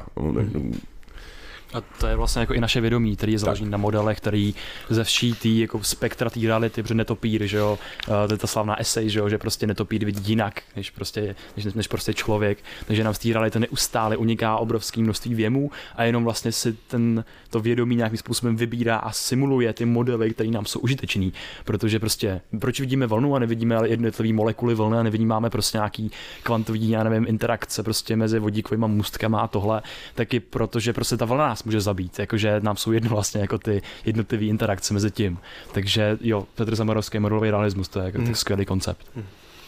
Jo, na to navazuje německý, německý filozof, uh, je, teď od něj mám knížku, teď jsem Mark, mladý kluk, taky zrzavej, spolu často nás staví do debaty, já si nespomenu na to jméno. Uh, a on právě tvrdí, že uh, unicorns on the moon exist, but you don't. Nebo ten počítač před váma neexistuje, ten unikorn, ten, ten jednorožec na tom měsíci uh, existuje, on tvrdí eh, eh, hmotnějším způsobem než ten počítač před váma. Já jsem o tady to měl debatu s, s Pavlem Hoškem, jestli ho neznáte, mimochodem doporučuji, uh, taky hrozně, by se vám určitě líbil, napsal teď knížku, jsem služebníkem tajného ohně, kde rozebírá jakoby teologii Tolkienovu v té středozemě. No a já jsem s ním byl na jednom takovým punkovým křesťanským festivalu letním mezi ploty. Senzační zážitek. A my jsme tam vlastně měli každý hodinu na to stejný téma a pak jsme se vlastně hrozně hezky jako pohádali, já tomu říkám pohádali, jo, to je můj cíl se s někým pohádat, jako, abychom došli co možná nejhloub. Já jsem se optal, jestli jako existuje, jako, jestli je středozem reálnější než, než Evropa. No a asi po hodinové debatě jsme se oba shodli na tom, že ta středozem jako jestvuje eh, víc než ten, nebo tomu říká svět náš vezdejší. No. Myslím, a, a, a Pavel, no, no, no, zase Pavel, Pavel Novák, ředitel biblické společnosti, říká, že my si tu realitu, to je krásné slovo, my si ji vyvěřujeme. No. Jak tomuhle tomu jenom mě napadá vlastně, eh, když třeba Hegel právě mluví o tom, že ty debaty o tom, co je jako skutečnost a co je skutečný, tak Hegel mluví o tom, že opravdu vnímáme něco, co je skutečný, i když ano, může to být prostě jakákoliv iluze, může to být jakákoliv, nikdy to nevnímáme tak, jak to doopravdy je, ale zase já si vezmu do ruky tenhle hrníček a já tím, že mám čas a můžu si ho otáčet, tak já ho najednou zřívám z mnoha úhlů. Nikdy nebudu tím hrníčkem, to bych teprve zjistil jako tu existenci a podstatu toho hrníčku, ale já se můžu otáčet a koukat na něj z mnoha úhlů a čím větší mám vlastně uh, víc času a víc úhlů perspektiv na tu jednu danou věc, tak tím reálnější se pro mě stává, tím skutečnější, tím víc já můžu věřit, že tak skutečně vypadá a že tak... No ale u toho hrníčku hmm. bych vám zrovna řekl, že to se vybral hrozně jakoby hezký příklad, ale pro moji stranu, že ten hrníček je, to je vyplynutí člověka. Ten hrníček není sám o sobě. Jo? Ten hrníček ani nedává smysl. Kdybyste tenhle ten hrníček našli někde uprostřed džungle, to se říká Jan Sokol, jo? kdybyste uprostřed lesa našli židli, tak musíte nutně dojít závěru, že tam nějakým způsobem prošel nebo proletěl člověk, protože ta židle se sama jako od sebe jako nesestaví se, eh, jo? prostě strom má smysl sám o sobě, i bez člověka, ale zrovna hrníček, to jste vy, to je jenom jako vyplynutí vašeho interiéru do exteriéru. A já mám teď, zrovna jsem Hegla, to je zajímavý, teď jsem zrovna tady Zeitgeist jeho uh, řeším, protože teď zrovna dneska napadla myšlenka, že teologie je vlastně největší konspirační teorie, že to je konspirační teorie par excellence. Jo. Konspirace neznamená, že to je špatně nebo správně. Jo. Konspirační teorie můžou být pravdivý. Konspirační teorie znamená, že někdo konspiruje, Kons, někdo jo, jo, něco tajně tahá za nitky, což je jako nic, jako teologie, to je jako konspirační teorie par excellence. A teď si s tím hraju zrovna dneska, to máte to čerství, um, že, jako, že, že konspirační teorie, kterou teď vymýšlím, je, že nás něco táhne do stěla k duchu. A to se dá vystupovat přes filozofii, Hegel tam má ty svoje ty své zeitgeisty. Nietzsche má že, v období eh, velblouda, lva a dítěte. Jáchym z Flory měl období uh, otce, syna a nastupuje období ducha. Všechno to, my to máme hezky v ekonomii. První průmyslová revoluce, druhá průmyslová revoluce, třetí a teď jsme na kraji čtvrtý a všechno z toho vlastně odstupuje, couvá od hmoty. A konec konců i křesťanství vlastně furt couvá, couvá od hmoty. My to máme prostě od té filozofie až do, z mytologie až do dneška, že, jsme, že nám je nepohodlně v tom našem já. A e, jako zjišťuju, myslím, že e, jako správná odpověď na to, na to boží jméno já jsem ten, který jsem, e, je naše a my jsme ti, kteří nejsme ti, kteří jsme. Jo, my jsme neustále, my, jako my nejsme ve skutečnosti my. Já, já se jenom představuju.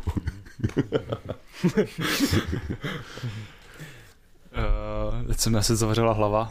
Pardon, ty jsem chtěl opačný efekt docílit. To je skvělý právě, protože jako duch doby uh, jako obecně, že jo, teď tady máme nějaký Ale jestli ten duch let. doby je opravdická entita, jestli to není básnický, eh, pardon, že vám do toho skáču, a, a Hegelovi by to nefungovalo bez toho, aniž by ten duch doby měl nějakou inteligenci, nějakou emoci zároveň, možnost ovlivňovat náhody a osud a zároveň jako vidět do kebule, jo. to jsou prostě božské vlastnosti, která takováhle uh, zeitgeistová entita, která jakýmsi způsobem jako vede svět ku předu a já tomu asi zřejmě taky tak věřím, myslím, že tomu takhle věří drtivá většina lidí, kteří se považují za ateisty, že každopádně je to pro mě nejlepší konspirační teorie, kterou jsem kdy slyšel, protože jsem si vymyslel sám, že je tady něco, co nás za dveřmi, za, za, za, co není vidět, v pozadí, tahá, tahá tajně za nitky a je, je to vůbec jako diskutabilní, jestli to teda jako je pravda, anebo jestli to pravda není. Jo. Všimněte si, že konsp... no nic. Hmm.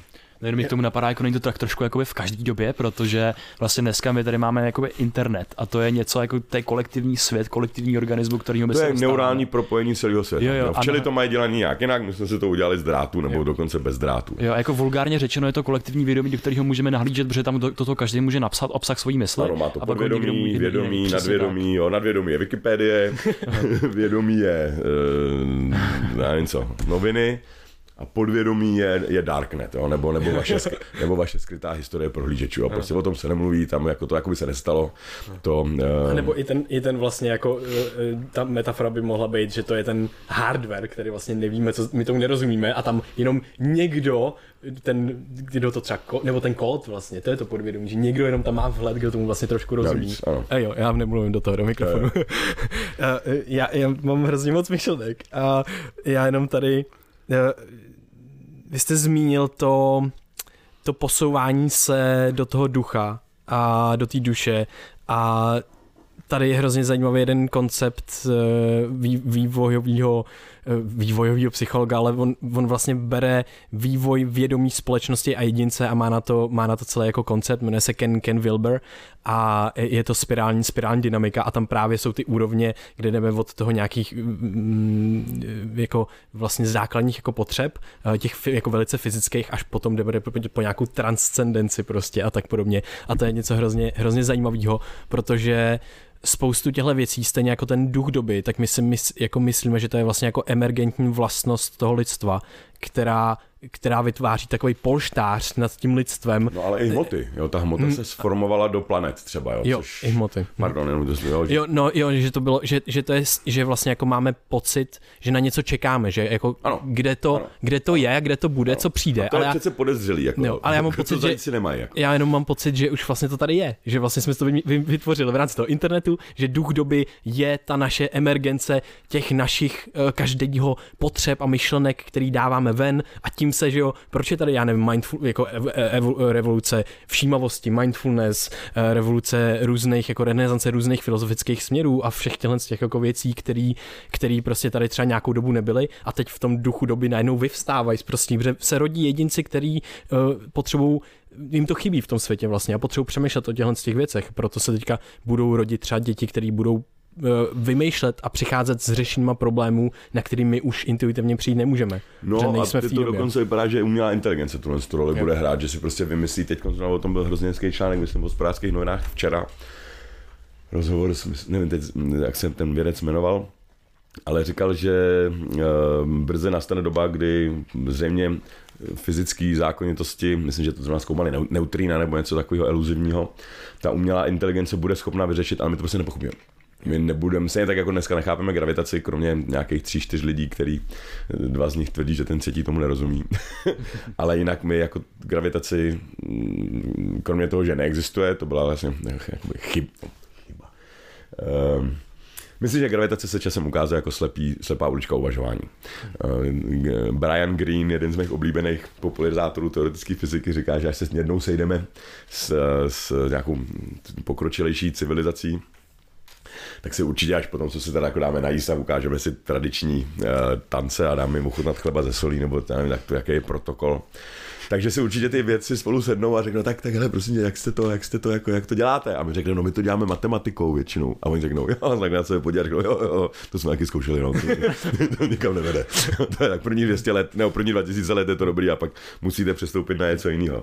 Takže, uh, takže Um, uh, počkejte, jak jsme se k tomu dostali? Um, um, no, to je hold riziko podnikání takhle, že se to občas jako ztratí. Jo, to byly ty emergující vlastnosti hmoty a vesmíru a vůbec. Jo, jo, a, a že v tom vesmíru je něco, co ho vede k vyšší komplexitě, co, co, něco, co odporuje druhému zákonu termodynamiky, eh, zákonu o, o antropii. A je, je, je to neskutečný, že před 13,7 lety něco, něco já, to, já si to představuju takže velký třes nebyl třesk, ale to byla imploze. Jo, mě, mě, to vlastně pomáhá líp, že, že, že ten prostor malý se to jsem ponořil sám do sebe, že se nic nerozpíná, ale že se vlastně my propadáme do hloubky. Čím dál tím jo, vlastně plno věcí najednou taky, taky jo, no to je jedno. Prostě před 13,7 miliardy let se, se něco stalo a už tenkrát to muselo mít aristotelovskou potencialitu jízdní řádu tramvaje 22 na Malostranské náměstí. A vědomí. A potencialitu vědomí. Jo. Vemte si, že praštíte do golfového míčku takovým způsobem, že se rozvine e, ten jízdní řád. jo, to my jsme, my jsme to přirovnávali k tomu vlastně, že když je uh, stála hladina třeba v umyvadle, tak to má potenciál pro vlny, že jo? protože to kápne kapka, najednou tam prostě nořejí ty vlny. Kdyby to nemělo potenciál pro vlny, tak tam nikdy vlna vzniknout vlastně nemůže. A jenom teď uh, znovu připomínám jednu, jednu uh, teorii, kterou jsem četl v knize Antona Markoše a on tam zase na někoho odkazoval, si nepamatuju toho člověka, ale to bylo, že vesmír je takový kapacitor, kapacitor potenciálu, že to je jak prostě nabitá baterka, která se snaží vybíjet těma nejefektivnějšíma způsobama a to jsou všechny vlastně to je počátek vesmíru, to je počátek života, vždycky to je jak nějaká počátek vlastně života každého z nás. Na začátku je to jak nějaká baterka o omezeném vlastně potenciálu. Ta naše existence, třeba biologická, má své limity, ale my si můžeme vybrat nějakou cestu, jak ten svůj potenciál v každém momentu, momentu A nebo si to vybírá nás, jo? Teď jsme měli zrovna debatu, jo? Teď jsem zrovna měl debatu o tom, o té digitalizaci, to jsou, to je fakt jako, to jsou biznismeni a business, business lidi. A já jsem se ptal, hele, a jako, a tam je velký klíčový slovo, inovace, že, tak mluvím jejich jazykem a říkám, hele, inovujete vy nebo vás to inovuje? Jo, podívejte se, co se stalo během toho, my jsme tenhle si konference mohli mít do roku 97, si vzpomínám, že funguje, nebo 8, když byl ICQ, jestli to asi možná nebudete. Pamatujete ještě ICQ? Ještě jo, no, ICQ, no, no. jo, jo, jo. A jak je dlouho uh, fungují uh, Skype, ale prostě hmm. jako, ono to tam bylo, ta potencialita tam byla, já neříkám všechny jednání, ale prostě některé jednání, jako bylo třeba, já mám zítra konferenci, kde bude Dan Ariely. Wow. No, a, a, je to úplně jednoduchý, je to stejně jednoduchý, jako kdyby seděl tady vedle mě na malé straně, bytě v Izraeli, tak se prostě spojíme. Jeho to bude stát minutu nebo pár vteřin tam a naspátek, ta cesta, mě taky, a, ale prostě nás tady nenapadlo. Nás to prostě normálně nikdy nenapadlo. Teď jsem přišel domů s tím, že jejich inovativní gymnázium Sázaská, který je teda opravdu skvělý, musím říct, přišel s tím, že si chtějí vyzkoušet v rámci ministerstva školství, že se v pátek nebude chodit do školy. Že prostě zjistilo díky té koroně, najednou všechny naše geniální kapacitorní mozky jako nebyly schopný. A říkám, a teď, prosím nás, jak to, že jste nebyli jako biznis, který nemá dělat od rána do večera nic jiného, než zefektivňovat procesy, jak to, že to, ale nikoho, jo, kdyby byla jedna firma, která jede z domácích ofisů a šetří tím 30% nákladů a, a 30% lidí, protože já mám takový podezření, že 30% lidí jenom organizuje těch dalších 70% lidí a takhle by se to organizovalo o hodně jednoduše. Vlastně potřeba pro sekretářky teď, já si můžu, my si můžeme zorganizovat konferenci. Jo. Vemte si to, že tohle to dělat před 20 lety vás bude stát, by vás to stálo miliony mm-hmm. natočit to a pustit to tak do éteru, nebo přímý přenos. Já vždycky vím, že přímý přenos to bylo prostě opravdu jako miliony, když jsme něco dělali mm-hmm. a česká televize to dělá. No a teď zmášnete jedno čudlík na nějakém Facebooku a, a vysíláte ne do České republiky, ale do celého světa. Tak jak je možné, že vás to nenapadlo? Není náhodou, není náhodou jako lepší říct, že nás to inovuje? Mm-hmm. Protože ten, ten, ta sekera tady byla 10 let nikdo se s tím pořádně neštíp, hráli jsme si s tím tak jako občas, že jako to, ale nikoho nenapadlo, že s tím jde porazit strom a teď nás to inovuje. A stejně tak se vás zeptám, tak jako se ptám všech svých, všech svých posluchačů, když se řekne internet, řekli byste spíš, že to je organismus nebo organizace? My point no. exactly, jako. Ale stejně vás nechám, a já už vím, co řeknete. Já teď nejsem jistý vlastně jakoby při organizace, tak to je Jedno slovo, musíte se prostě přiklonit. Organismus, organismus je biologický, ale má to taky nějaký společný základy, nebo ne? Organizace nebo organismus? Co byste, k čemu byste se spíš přiklonili? Organismus. Je tam, je tam, všichni, tam všichni říkají, nepozna, to jsem se tak, já nevím kolik, 500 lidí, no. tak vždycky, když na to přijdeš, tak se od hospody přes studenty ptám, nikdo mi neřekl organizace. Přitom to vlastně jakoby organizace technicky řečené, všichni to berou spíš, a já taky, jako organismus čili něco živého.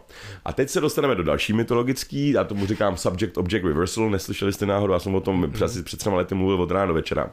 Kdy se stane to, že mrtvá entita ožije a nabude svoji vlastní vůli. Zaprý se to stalo nám, jako lidem, jo, že prostě něco mrtvého v šutru se najednou sprt, uh, no vlastně doslova sprclo, uh, na tom není nic špatného a najednou to jako má nechty a povídá si to tady o nějaký jako nesmrtelnosti e, brouka a, a brečí, když se mu něco stane a, a, má, a má emoce.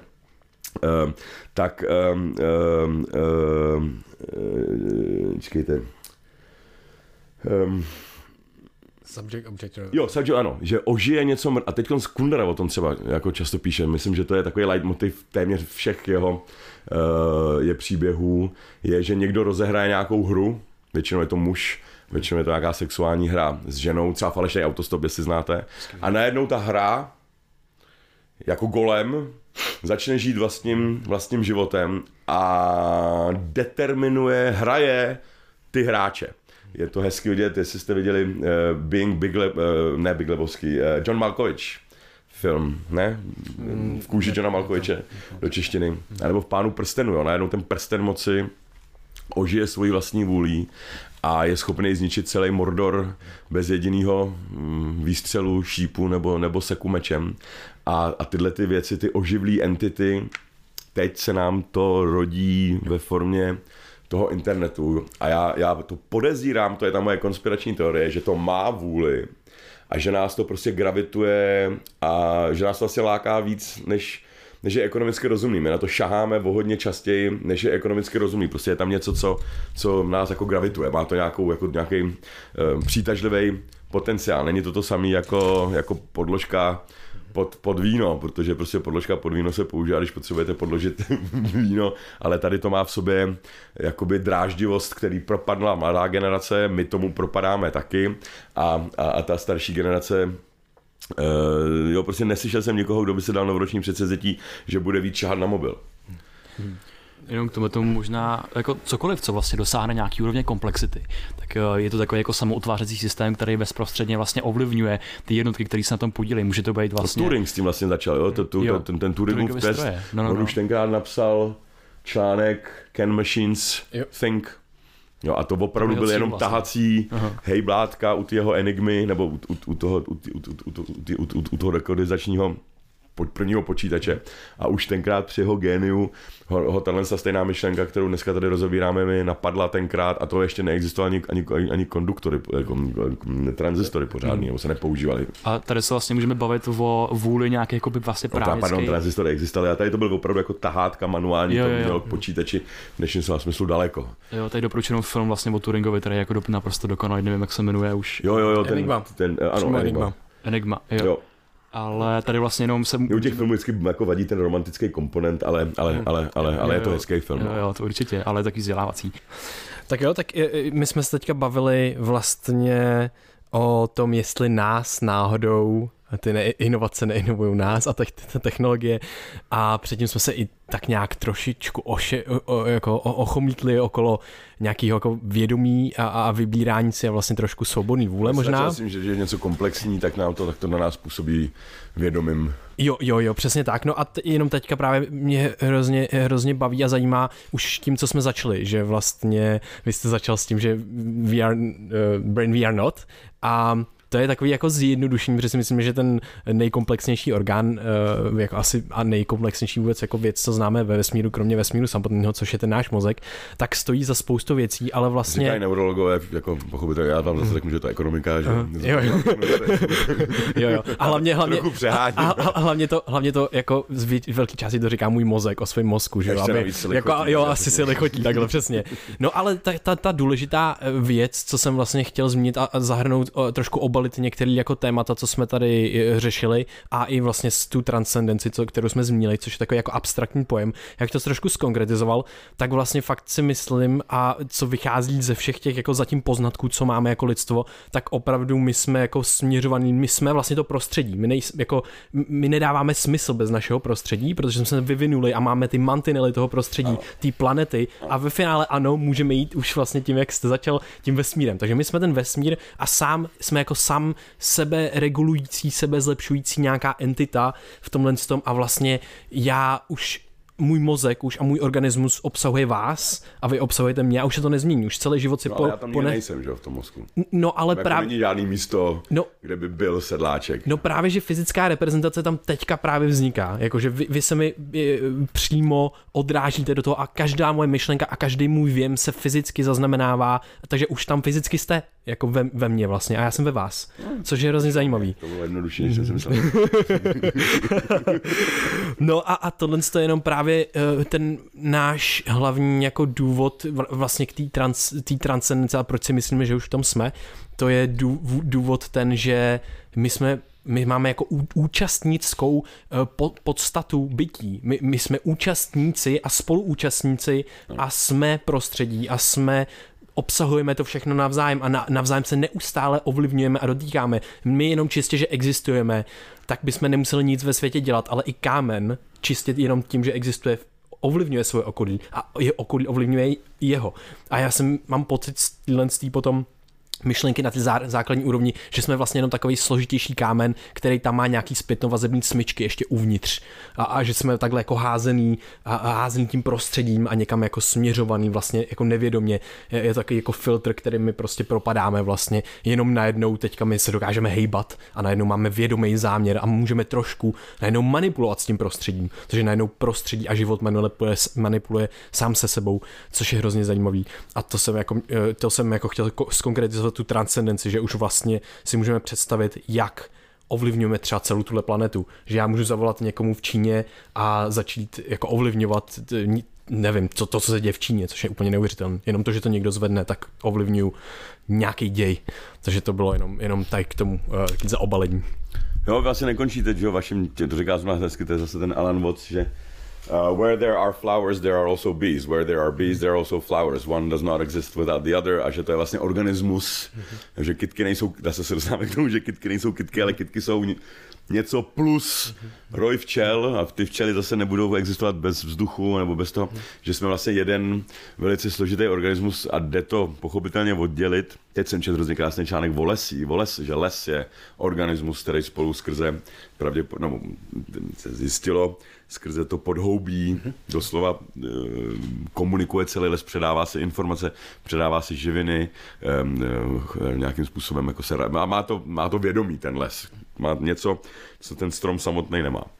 Mm-hmm. Jo, to je zase vlastně jako jenom pro vlastně nějaký zpřesnění, že jedna z těch interpretací na nějaký úrovni se toho jako vědomí vlastně pohybujeme, protože vlastně vědomí samo o sobě jako je jako vlastně pojem, který je často zkreslovaný, protože my chápeme vědomí dost často jako to lidský, že vlastně jakoby stotožujeme se totálně, že když řekneme, že vesmír má vědomí, tak si člověk představí, že vesmír prostě přemýšlí více jako my, že, má, že je přesně mozek, takže tam do toho dá mozek do toho vesmíru, dá mozek do toho lesa, ale právě potom je tady třeba panpsychismus, který vlastně to vědomí jako redukuje na nějaké jakoby interakce, takže je třeba ten les je nějaký inteligentní celek, který spolu jakoby nevyhnutelně komunikuje skrze myce, ale já houby, vše možný prostě uh, věc, co si dějí v perosféře a v biosféře a ve všem jako dalším, takže tam ta inteligence je nevyhnutelně obsažena a ten les taky, že jo, samozřejmě disponuje zpětno vzájemnýma regulačníma smyčkama, kterýma se, kterýma se vlastně snaží dostat, dostat, dostat té rovnováhy. Vylučujete extrém na jednom konci, vylučujete extrém na druhém konci. A to samozřejmě víceméně má za cíl dělat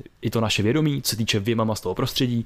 To můžeme si vzít vlastně, že víceméně, jestli to chápu, jo, ale nezabývám se moc prostě jako ekonomí a tak, ale jakože asi asi tam fungují ty podobné pravidla, že se snažíme vyvarovat, rozpoznat ty extrémy a vlastně v jakýmkoliv systému myšlenkovým společenským, tak nějaký takové prazákladní pravidla jako, jako fungují.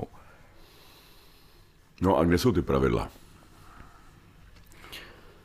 Jo, jak, jak, jak ten, když to řeknu blbě, jak ten foton ví, jak ten strom, od koho se to naučil, eh, jo, to jsou prostě, tohle se třeba přijde, jako na, na jaký ontologický rovině existuje gravitace.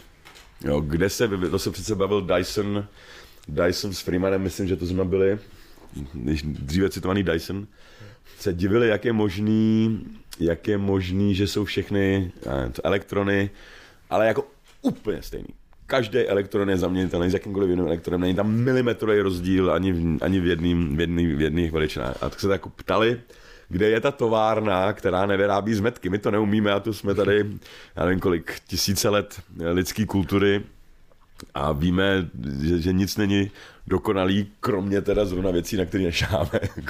No a tak přemýšleli, přemýšleli, víte, s čím přišel, myslím, to byl Freeman, který s tím přišel z odpovědí. On se vyhrabal někde nějakou knížku matem, arabského matematika ze 4. nebo 3. století, který byl považený za takového blázna nebo to neškodného blázna, který studoval uzle. Jako... Matem, matematiku uzlů. Jo, Eric Weinstein. Jo, zna... no, no, jen, jenom, že eh, jenom napadá uh, úzlová podstata, že úzle, jeden z úzlů je na základní úplně podstatě jako reality, co studuje zase Eric Weinstein, což je jeden takový jo. genius. Jo, a, jo, tak to je. Tak, tak to je možná něco jiného. To je, a tak to bude podle mě podobný. A, to, a tohle z toho, ta jeho matematika uzlů uh,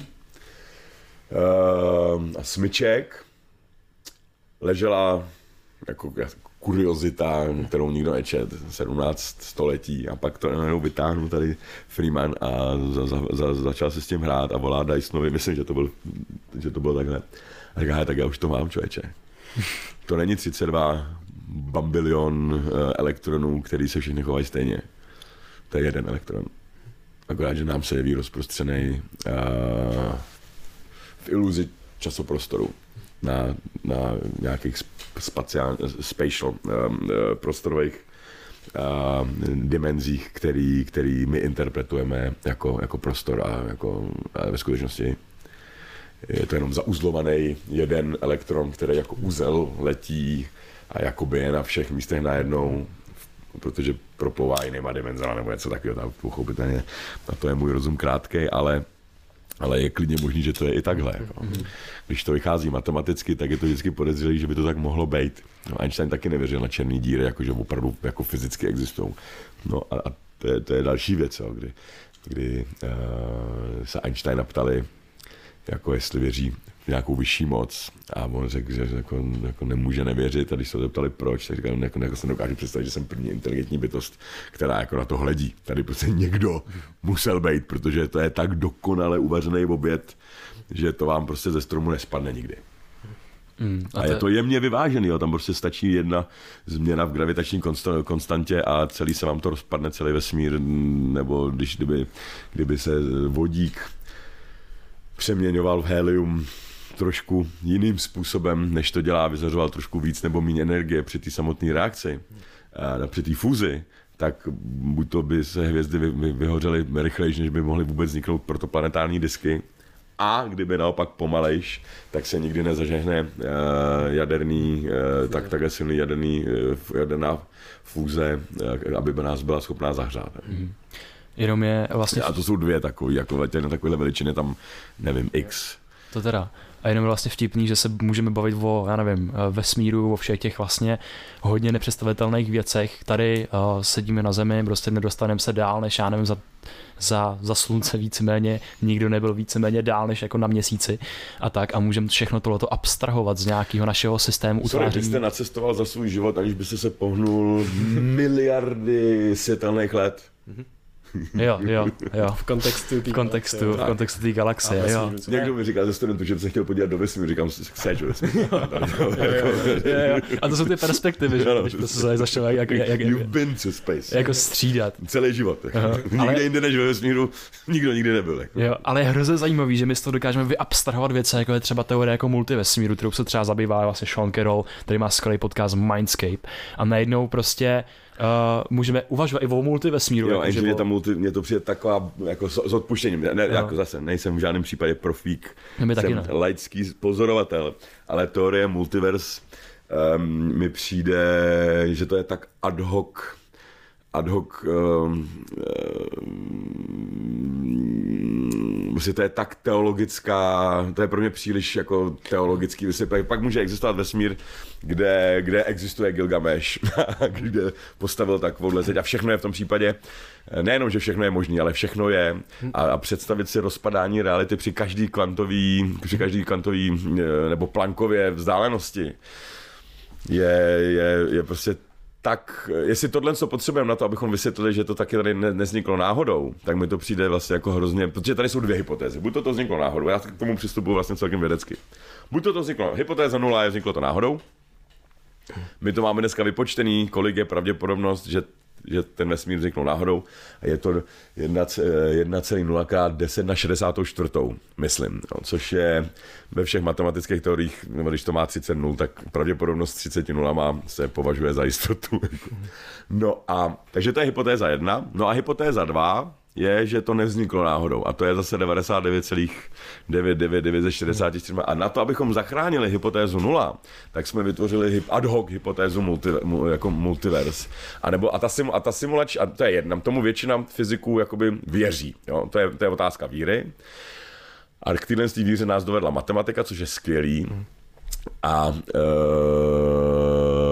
a druhá věc, čemu, když se s těma fyzikama, si myslím, kápnul se přesně jako hřebiček na hlavičku, je ta simulační hypotéza, což už ale je fakt jako copy-paste teologie. No, to je to.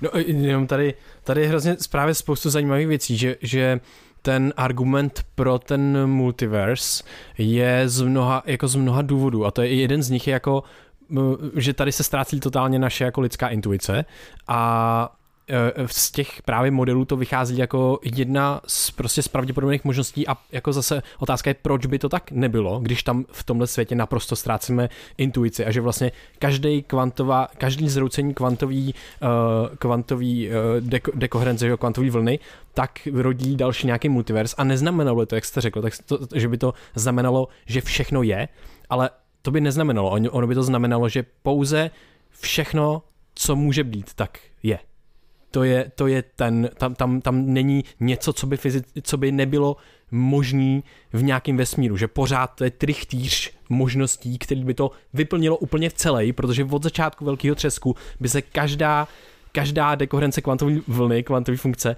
by vznikala nový vesmír. Takže všechny možnosti by se vyplnily. No, pak máte problém, že to hmm. musíte derivovat pohřebení hmm. a jak, jak je možné, že furt zůstáváme v tady tý, jako, nebo, je, nebo je nějaký jiný svět, ve kterém jste přišli o pět minut později a já jsem se naštval a tím pádem už spolu tenhle rozhovor neděláme. Jo, jo. A proč tam nejsme teda? Jo, no a to je právě ono. To, to proč, to jsou na dvě otázky. Proč tam nejsme a ještě k tomu... No, proč tam jste... naše vědomí? Jo, a, ještě, a to je jedna věc. A druhá věc je, to je právě jeden přímo jako princip, který to, který to vysvětluje a je dost důležitý. Já jsem se tím, já jsem nad tím taky hodně přemýšlel, proč se nacházíme zrovna ve vesmíru, v kterém se nacházíme, jak je to možné, když tady jsou všechny ty perfektní vlastnosti, přesně ta gravitační konstanta, která umožnila vznik jako hmoty a rozpínání a to všechno a vůbec vznik hmoty, to je náhoda, to je vlastně chyba, eh, co popisuje Neil deGrasse Tyson zase.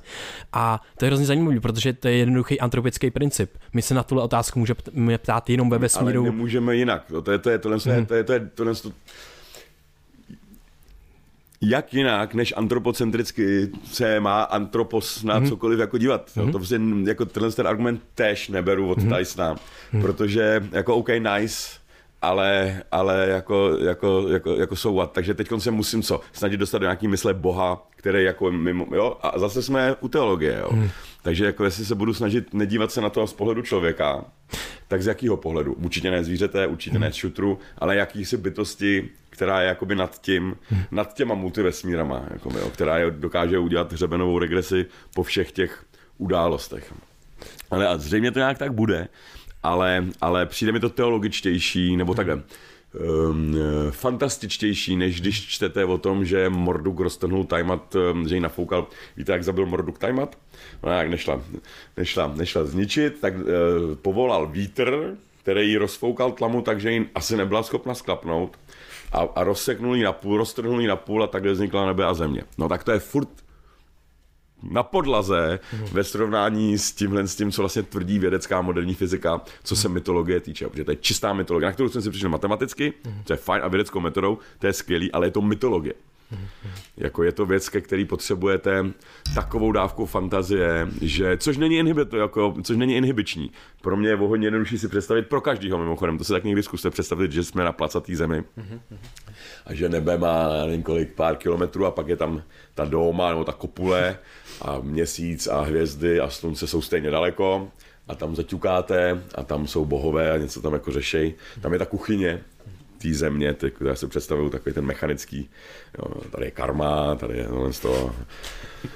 A, uh, a uh, uh, čekejte, mechanická, uh, no a to, to, to, je těžký si představit, jo. A já to netvrdím, pochopitelně, jenom je to myšlenkový experiment. A když se, když se budete fakt to chce jako třeba meditovat nad tím, no, pět, deset minut, opravdu to není jen tak, zkus si. A ten pocit, který člověk má, je hrozně zajímavý, já to nechám na posluchačích, ať si to vyzkoušej. A je to takový, jako, že, jako, takový útulný. Nic. Dáme to hrozný problém si to představit a fakt se musím jako přemlouvat, abych si to jenom představil. Ale konec konců, když jako můžeme koukat na filmy, kde elfové zabírají skřety, tak proč si nemůžu na chvíli představit, že je země placatá. A ale představit si, že se pohybujeme pravděpodobně jako s rychlostí, která je větší než rychlost světla, když, světla, když do toho připočteme rozpínání, a i bez rozpínání vesmíru uh, letíme miliardy kilometrů za vteřinu, uh, tak to je pro mě vlastně hůř představitelný. A, a to, že Země je kulatá, je taky těžko na fantazii, na tu fantazii je jednodušší. Že to, takže to, že je něco jednodušší naší fantazii, v žádném případě neznamená, že to tak musí být ale vstupujeme do mytologie. No tak já bych teda vlastně rád připomněl, co se týče těch multivesmírů, tak zase je to nějaká jako hypotéza a my vlastně nemůžeme jako falzifikovat. Je nemůžeme hypotéza testovat. B? Jako, jo? My právě furt nepřipouštíme tu hypotézu B. Hypotéza jedna je, že to vzniklo náhodně a že jsou multiversmíry a je to šíleně složitý, Mhm. mm-hmm. abychom tu hypotézu nula zachránili, protože potřebujeme něco takového, aby hypotéza nula byla uvěřitelná, tak potřebujeme multivers. Bez toho by to fakt nedávalo smysl, na to by neskočil vůbec nikdo. Ale tak pojďme stejnou energii věnovat hypotéze, hypotéze dvě, že to není náhodou.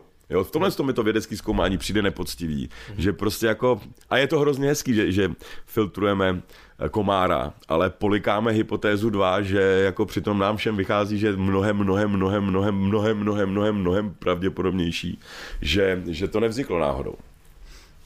A to, že to umíme vysvětlit náhodou, jo, to, to, že jsem se, já nevím, tak to neznamená, že to náhodou, i kdybychom to stokrát vysvětlili, že to náhodou bylo, tak to neznamená, že to, že to náhodou Jo, já vysvětlit, jak se říká hezký vtip, jo, vysvětlit to umím taky. Znáte ten vtip, jak přijde jeden učitel marxismu, leninismu za druhým, jde šest do Komančů a říká, hele, já už to učím 20 let a furt tomu nerozumím. A ten druhý říká, hele, tak vem Ferneta a přijď v pátek večer, já ti to vysvětlím. A on říká, jsi blbej, vysvětlit to umím taky. Ale nerozumím to. No, a, no a, a Víte ta, sami, že se vysvětlit dá všechno vším, jako, jo. Jako je, je, je nekonečný způsob, ne, nekonečné množství vysvětlení. Jo. No a tady to je hrozně taková zaj- zajímavá ab, a, a, abstraktní jako úroveň eh, myšlení, kde se potom pohybujeme a musíme už jako se ptát na otázky, na které prostě nemáme eh, na, na kterou nemáme odpověď, ale je hrozně zajímavý právě zkoumat všechny ty možnosti, včetně těchto a, a, taky, a taky jako je to, jsou to, jsou to u- jo. věcí. A jenom, že tady vlastně mi připadá, že ten, eh, že se můžeme kouknout do té, jako i do té fyziky a do dalších teorií, že to není jenom multivers, který existuje v jednom eh, čase, ať čas znamená jako cokoliv a v rámci těch kvantových funkcí, ale to může být vesmír, který se jenom opakuje neustále dokola, protože potom jako ten čas zase z jiné perspektivy ztrácí svou, svou uh, důležitost, takže ono se to nemusí stát, že teďka se děje všechno zároveň, ale může být nekonečno vesmíru víceméně za sebou. Že, takže to jsou jako další interpretace, které prostě um, mám, mám pocit, že jako líp projdou tím sítem, když ano, je pravda, že se snažím na to nekoukat jako člověk, protože mi přijde, že mi, že mi to moc zkresluje to moje přemýšlení. To znamená, že jako se snažím co, co by se tak jako dělo, je- jen tak, protože mám pocit, že věci se dějou a že jenom i evoluce je vlastně jako kaskáda jako eh, filtrů, který přežili jenom a všechny ty mu- A mutace. Tam, no, pardon, no. No a zase, to, no, jenom, že to je prostě kaskáda těch filtrů a, a ty, ty extrémy, co nebyly uspůsobeny tomu prostředí, tak prostě vymřely. A to je jediný důvod. Dobře, a kdo tam nainstaloval ty filtry? No, no to, je ves, to je planeta, to je vesmír, to je prostředí. Nainstalovala- filtry tak, že se život vytváří k čím dál tím větší komplexitě. Jo, jo, přes, jo, jo, přesně tak, no. No, že, že, že, taky jako, jako podle mě uh, potenciál vystavený na nějakých základních premisách, že když vzniknul vesmír, že jo, nejdřív prostě byla jakoby homogenní eh, teplá hmota, která nemohla nic, protože byla tak teplá, že prostě by se tam co, cokoliv, co by tam vzniklo, to by tam nepřežilo, pak to schladlo a prostě začaly tam vznikat různý základní fundamentální věci. Nejdřív, že jo, prostě nějaký kvarky, ale to nebylo tak, že by nejdřív vznikla gravitace, pak si říkal, ale funguje, tak teď jdeme na to. Teď jdeme na, já nevím co, na slabou um, jadernou sílu. Tak dobrý, teď jsme to doladili, tak teď jdeme na, já nevím co, na, na kvarky. To prostě no. najednou jako padlo, všechno najednou do, do, do jako mechanismu, který, který jako byl hned plný potenciálu té tramvajové mm-hmm. tramvajový zastávky mm-hmm. na Malostranském náměstí. To je prostě fascinující a my bychom opravdu měli velice seriózně brát hypotézu, že to náhodou nebylo. To je to, to je všechno, co chci říct. Mm. to, to určitě s tím jako určitě souhlasím. no. Vědecky, čistě jako rigorózně vědecky, tam jako eh, padni komu padni, klidně, ale nesmíme zanedbávat tu hypotézu, která je miliardkrát pravděpodobnější, než ta, na který zrovna teď pracujeme. Jo, to mi připomnělo knížku, už nevím autora, ale je to Proč existuje něco raději než nic. Je to asi 250-300 stránková knížka, na konci stejně odpověď nenajdeme, protože No. prostě, ale to je Tak tímhle skvělý. začala filozofie, že jo? Eh, to byl, kdo to byl? To byl Herakleitos? No? Ne, to byl ještě snad úplně snad ten první zlomkový, nebo zlomkový, eh, presokratický, byl to Parme? Parmenides? Nevím, teď nevím, proč, Aha. proč, jak, proč věci spíše jsou, než nejsou. Aha. Ale právě přijde skvělé, že se o to prostě mluví, takže můžeme přijít, můžeme se prostě hádat, můžeme diskutovat, že vždycky, vždycky se nevyhnutelně naučíme něco, něco o sobě, tím bádáním, tím zájmem, tou láskou k tomu světu, kterou nějakým způsobem vlastně jako zjevujeme. Takže tady bych tu, tu vlastně meta, meta, meta Skvělý. debatu se vrátil jako zpátky prostě na základ. A jenom bych se tady vlastně ještě chtěl otevřít jedno téma, uh, jestli, mám, jestli máme ještě čas. A to je, my hodně řešíme krizi ve světě. A vy často mluvíte o prostě postkoitální době, že se v ní nějaký, jak si, jakým se způsobem nacházíme. Co, co, co tím myslíte? Co, co považujete za to jako současný krize, který zmítají tímhle tím světem? Mm, tak my jsme jich jako zažili, zažili jako krize považuji, jako ten, ten no, roky by se dalo mluvit jenom o, o krizi jako o slovu, ale pojďme si pro naše pracovní účely teď jako krizi pojmenovat jako něco, co, co, co nám narušuje zaběhlej řád a nemáme způsob, jak, jak, jak, jak, jak na to odpovědět nebo jak na to řešit nebo jak k tomu přistupovat. Takže první krize za našich životů, co si pamatujeme, byl uh, Enron, jo, pak jsme tady měli 9-11, pak tady byla běženecká krize, eh, pardon, 2008, eh, finanční krize, běženecká krize a teď máme, řekněme, covidovou krizi, nebo Řecku ještě tak byla tady krize, eh, když se skoro rozpadla Evropská unie s Řeckem. A e, všimněte si, jak z toho jako nevyvozujeme nějaký moc sáhodlouhý závěry a že se u všeho tváříme, jako že se tak vlastně jako nes, nebo ne nestalo. Jo, že prostě řecká, místo toho, abychom se naučili, co dělat, když bude bankrotovat jiný stát než Řecko, protože se to prostě stane, tak se tváříme, že se to už nikdy nestane. Což jsme byl přesně náš postoj před tím Řeckem a pak, když se to stalo, tak všichni byli hrozně překvapení, že to se, jako, se v těch jako nemělo stát nikdy, no a ono se to stalo. Takže, takže pojďme to brát jako case study a příště, nedej bože, až bude ba- bankrotovat větší stát než Řecko, který jsme mohli zalepit, to je prostě pár procent HDP, to se dá zalepit jako bez státy kytičky, když to řeknu blbě. No a my jsme řekli ne, budeme se tvářit, že to, že to byl one-off, to byl taková jako nevěra na jednu noc, to se vlastně jako nestalo.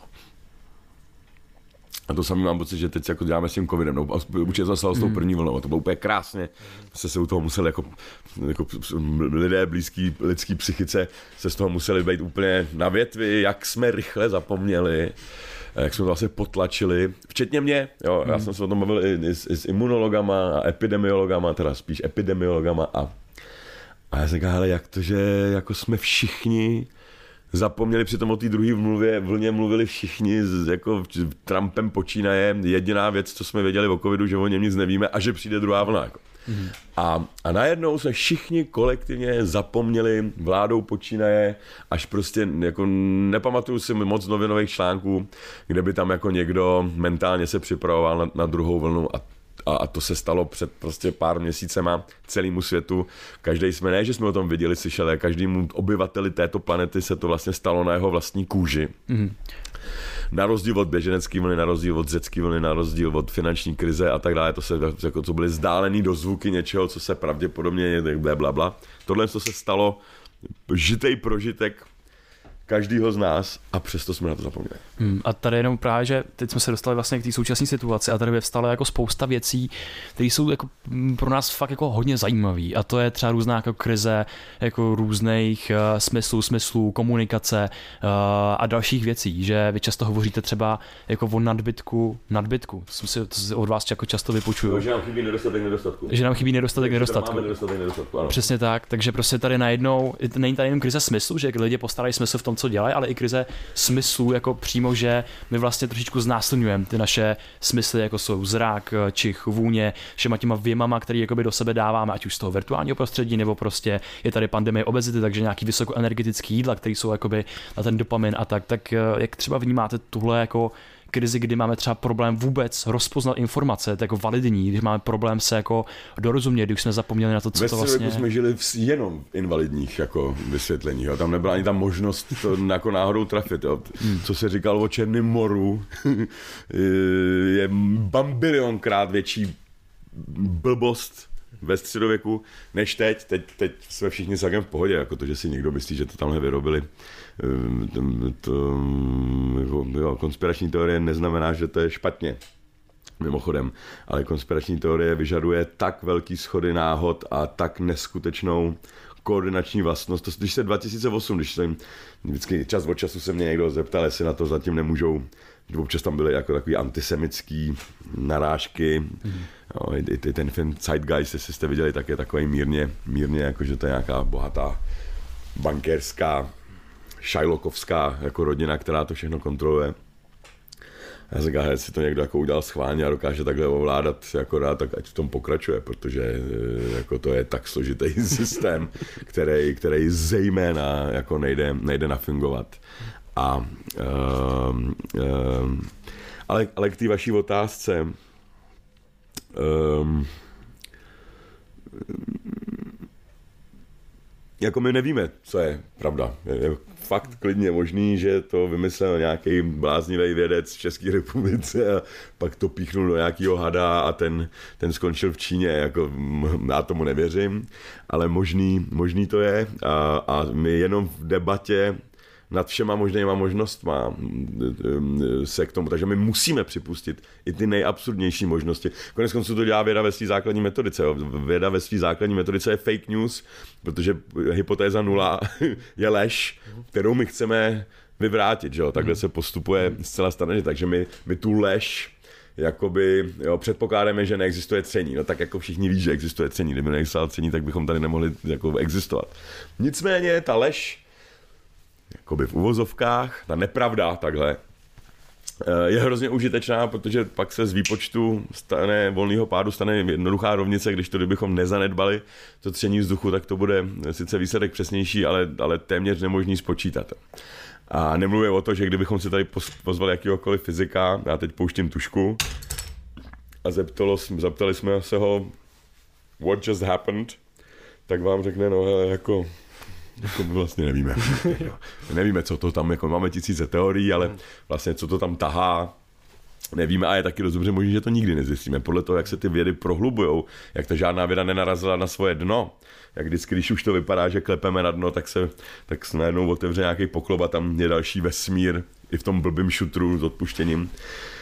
A je taky klidně možný, že to prostě, že to od toho Gédla, já se to spoléhám, že prostě, který hovořil o tom, že ani matematika nebude někdy kompletní, takže, takže jako my nemáme eh, konzistentní vysvětlení, takhle jsem to chtěl říct, my nemáme konzistentní, stejně tak jako křesťanství je nekonzistentní v mnoha věcech, tak ale i jeho alternativa, řekněme, eh, vědecký, vědecký materialismus, když to přeženu, je taky nekonzistentní, ale v kam se podíváte. Jo. Ekonomie není konzistentní, sociologie nemá konzistentní teorii všeho, řekněme.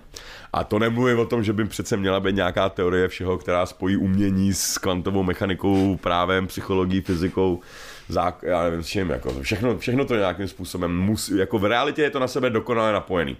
Ale my nejsme ty nápojky schopní vidět. Mm-hmm. Uh, teď mě, mě k tomu, mě k tomu jako, mm, já jsem to úplně zapněl, jak jsem to formuloval. To, to děje nám taky, tak to jsem rád, že to není věkem. Jo, jo, to je super. Uh, co byl point té myšlenky, co jsem teď, teď chtěl říct, tak je, že nám jakoby vlastně že nám chybějí ty aparáty, jak vůbec můžeme často jako uh, se bádat po nějaký té pravděpodobnější možnosti, co je třeba užitečná jakoby pro aktuální dobu, že jo? Že prostě jakoby se lidi různě jako nebo skupiny se polarizují, rozděluje se prostě nejenom společnost, ale prostě různý jako celky na různý názorový tábor a každý si v dnešním světě právě v tom nadbytku těch informací najde svoji vlastní pravdu a tím pádem je vůbec daleko těžký vysyntetizovat vůbec ten, ten způsob, jak jim tu pravdu jako hledat, jak, jim, na, jak se na něčem můžeme shodnout a že když se na něčem neschodneme, tak se rozpadá organismus, tak se rozpadají prostě jednotlivé části. Na druhou stranu, eh, demokrat, ono to vypadá, tak na první dojem s váma naprosto souhlasím. Na druhou stranu, vemte si, kolik věcí máme, mm. na kterých se shodneme. A říká se tomu zákon. Mm. Jo, my tady 10 milionů lidí, demokraticky, ne žádným rozhodnutím diktátora, se shodlo na tom, že já nevím, že se nebude znásilňovat. Prostě nebude. Jo, a nemáme tady žádný hele, co bychom občas jako si zaznásilnili. No, prostě tady to je debata, která, kterou už jako nemáme. Jo, máme tady debatu ještě jiných, ale ta debata musí takhle dlouho trvat, protože podívejte se, kolik tisíců zákonů, na kterých je téměř stoprocentní schoda napříč celé společnosti. A tohle to demokracie dělá. Ten se shodneme na tom, že třeba homosexualita, když mu jedno kontroverzní téma, Um, takže je to teda jako v pohodě tak na tom to nám chvíli trvalo, než jsme se shodli a teď najednou, že teda se můžou i brát, že můžou mít manželství a, a to je to už je ještě další kontroverze, ještě kontroverznější, jestli můžou adoptovat děti nebo ne. A, a, a my v těch kontroverzích půjdeme hloubš a hloubš a nezastavíme se, dokud nenajdeme něco, v čem se neschodneme. O tom se přece, o tom jsou debaty. Jo. My vlastně hledáme, eh, kde se teda jako neschodneme. Jo. Kdybychom se tady bavili 4 hodiny o tom, že jedna plus jedna opravdu se rovná dva, tak by to jako zajímavý nebylo. Zajímavý to bude v momentě, to je třeba hezky vidět v knize Job, starozákonní kniha Job, jo. já už tady kolik, 20 let píšu eh, takovou svoji věc do šuplíku o, o, o, o knize Job. A zajímavé je, že Bůh se tam, znáte ten příběh. Hmm. Už jsem slyšel od vás. Těch deset, deset rán, co dostane Job, Job byl spravedlivý. Jobovka. To by... Jobovky, ne zároveň, tak, tak no, tam je důležitý to, že to je jediný místo ve starém zákoně, kde se pořádně objevuje Satan, jinak je téměř nepřítomný, až na nějaký fakt chabý zmínky ve starém zákoně typu had, což pravděpodobně bude ten satan, ale to se tam jako nikdy... A pak knize Job. No a Bůh se baví s tím Jobem. Eh, Bůh se baví jenom se satanem. A jsem si právě říkal, to, to je takový divný, ještě Bůh začíná tu konverzaci. A jako přijde za satanem a říká, hele, tak viděl si mého spravedlivého služebníka Joba, podívej, jak je bohulibý a, a, a, a Satan mu na to řekne, no ne, on jako není, on není bohulibej, on není spravedlivý, on je jenom dobrý ekonom. Jo? On tě zabije jednoho bíčka a ty mu další den dáš deset. No tak by byl blbej, kdyby přestal investovat do obětování. Blbě. A a, a Bůh mu teda řekne, tak jo, tak ne, on mě opravdu, tak mu ty bíčky seberu, vidí, že mě bude milovat a pak jsou ty jobovky, jak, jak je znáte. Otázka je, proč se Bůh baví za satanem. No, protože s Archandělem Michalem by ta debata jako moc zajímavá nebyla. Jo? A představuju si, že by to vypadalo nějak tak, jo? přijde Bůh za Archandělem Michalem a tak ne, ale podívej na toho Joba to je pašák, viď? Ano, je to pašák. No a podívej, jak jako mi věrně slouží. Ano, on skutečně vel, velmi věrně slouží, veliký, o hospodine. A takhle by mohli pokračovat ještě asi nevím jak dlouho, ale zábavný by to nebylo. Stejně tak jako hvězdní války, kdyby se jako jednalo o hvězdný mír, tak pochybuju, že by se to dočkalo osmi pokračování a devíti dílů, jo, protože první díl by skončil a druhý díl by začal, no a, a furt se měli všichni dobře a furt spolu všichni jako dobře vycházeli a, a za žádný planetě se nebojovalo a, a počkejte teprve na třetí díl. Jako. Takže jako naše zprávy, které taky My chceme ten konflikt, my ta demokracie dokonce myslím, že má povinnost jako šťourat do toho, že se tak jako ta věda šťourá do toho šutru, dokud něco nevyšťourá a nenajde ale to dno, tak my ku podivu e, to dno nacházíme. Prostě nebude se znásilňovat. A, a, ani, ne, ani, ani, ani ty Pepo. Jako. a, a, a, a jsme na tom tak skálo pevně přesvědčený, nebo trest smrti, jo, to už je to v Americe mají, u nás v Evropě, eh, jo, mimochodem Spojený státy americký, kdyby chtěli být členy Evropské unie, tak nemůžou, protože nesplňují ekonomicky mástřický kritéria za prvý a za druhý by nemohli z lidskoprávních hlediska, protože tam jsou státy, kde mají povolenou, nebo prostě kde mají trest, hmm. trest smrti. Takže my představte si celá Evropa s těma milionama obyvatel, který tady je, se všichni shodli a to, že se neschodnou na, na adopci nebo jestli se neschodnou na Trumpovi, to je, to je přece o tom ta demokracie. Co je hmm. podezřelý, je, že to je téměř vždycky půl na půl. To mě na tom přijde. Ať, jsou, ať je volební systém jakýkoliv, tak vždycky byly volby prezidenta v České republice těsný. Vždycky byly parlamentní volby těsný, vždycky byly um, americké volby těsný, uh, jo, prostě nezná, ne, neznáme, jo, prostě je zajímavý, že ta společnost je rozdělená, to, že je rozdělená je v pořád, že je rozdělená půl na půl, je fascinující. A taky, když se podíváte na, na čísla, tak dneska se ty konflikty už neřeší přeshraniční konflikty, já nevím, Česko proti Německu, ale ta fronta je uvnitř České republiky. Jo. Čech bude spíš nesnášet jiného Čecha, který má jinou politickou preferenci, třeba volí zem Zemana nebo, nebo, ne, nebo nevolí a než, než aby nadával na Němce. Jo. Takže Němci, vy si nenávidíte svý vlastní Němce, my si budeme Češi nenávidět svý vlastní Čechy a tady to možná bude taková jako nová forma nacionalismu, že to bude skupina lidí, kterou budete nenávidět, protože se cítíte spolu zodpovědný za toho Zemana, protože je to vlastně náš prezident, kterýho jsme si my zvolili a protože ten člověk vám to takhle jako pokazil tu vaši volbu, protože řekněme, že jste chtěli Schwarzenberga, tak kvůli tomu vlastně za to, kdyby, kdybychom měli totalitní vládu, a králem tady byl Zeman nebo Babiš, ale jinak by se vlastně nic, všechno ostatní by bylo stejný, tak bychom je velebili, jak jsou hrozně skvělí, že nám povolujou pivo a že nám povolují večírky a že nám eh, občas povolí nějaký koncert.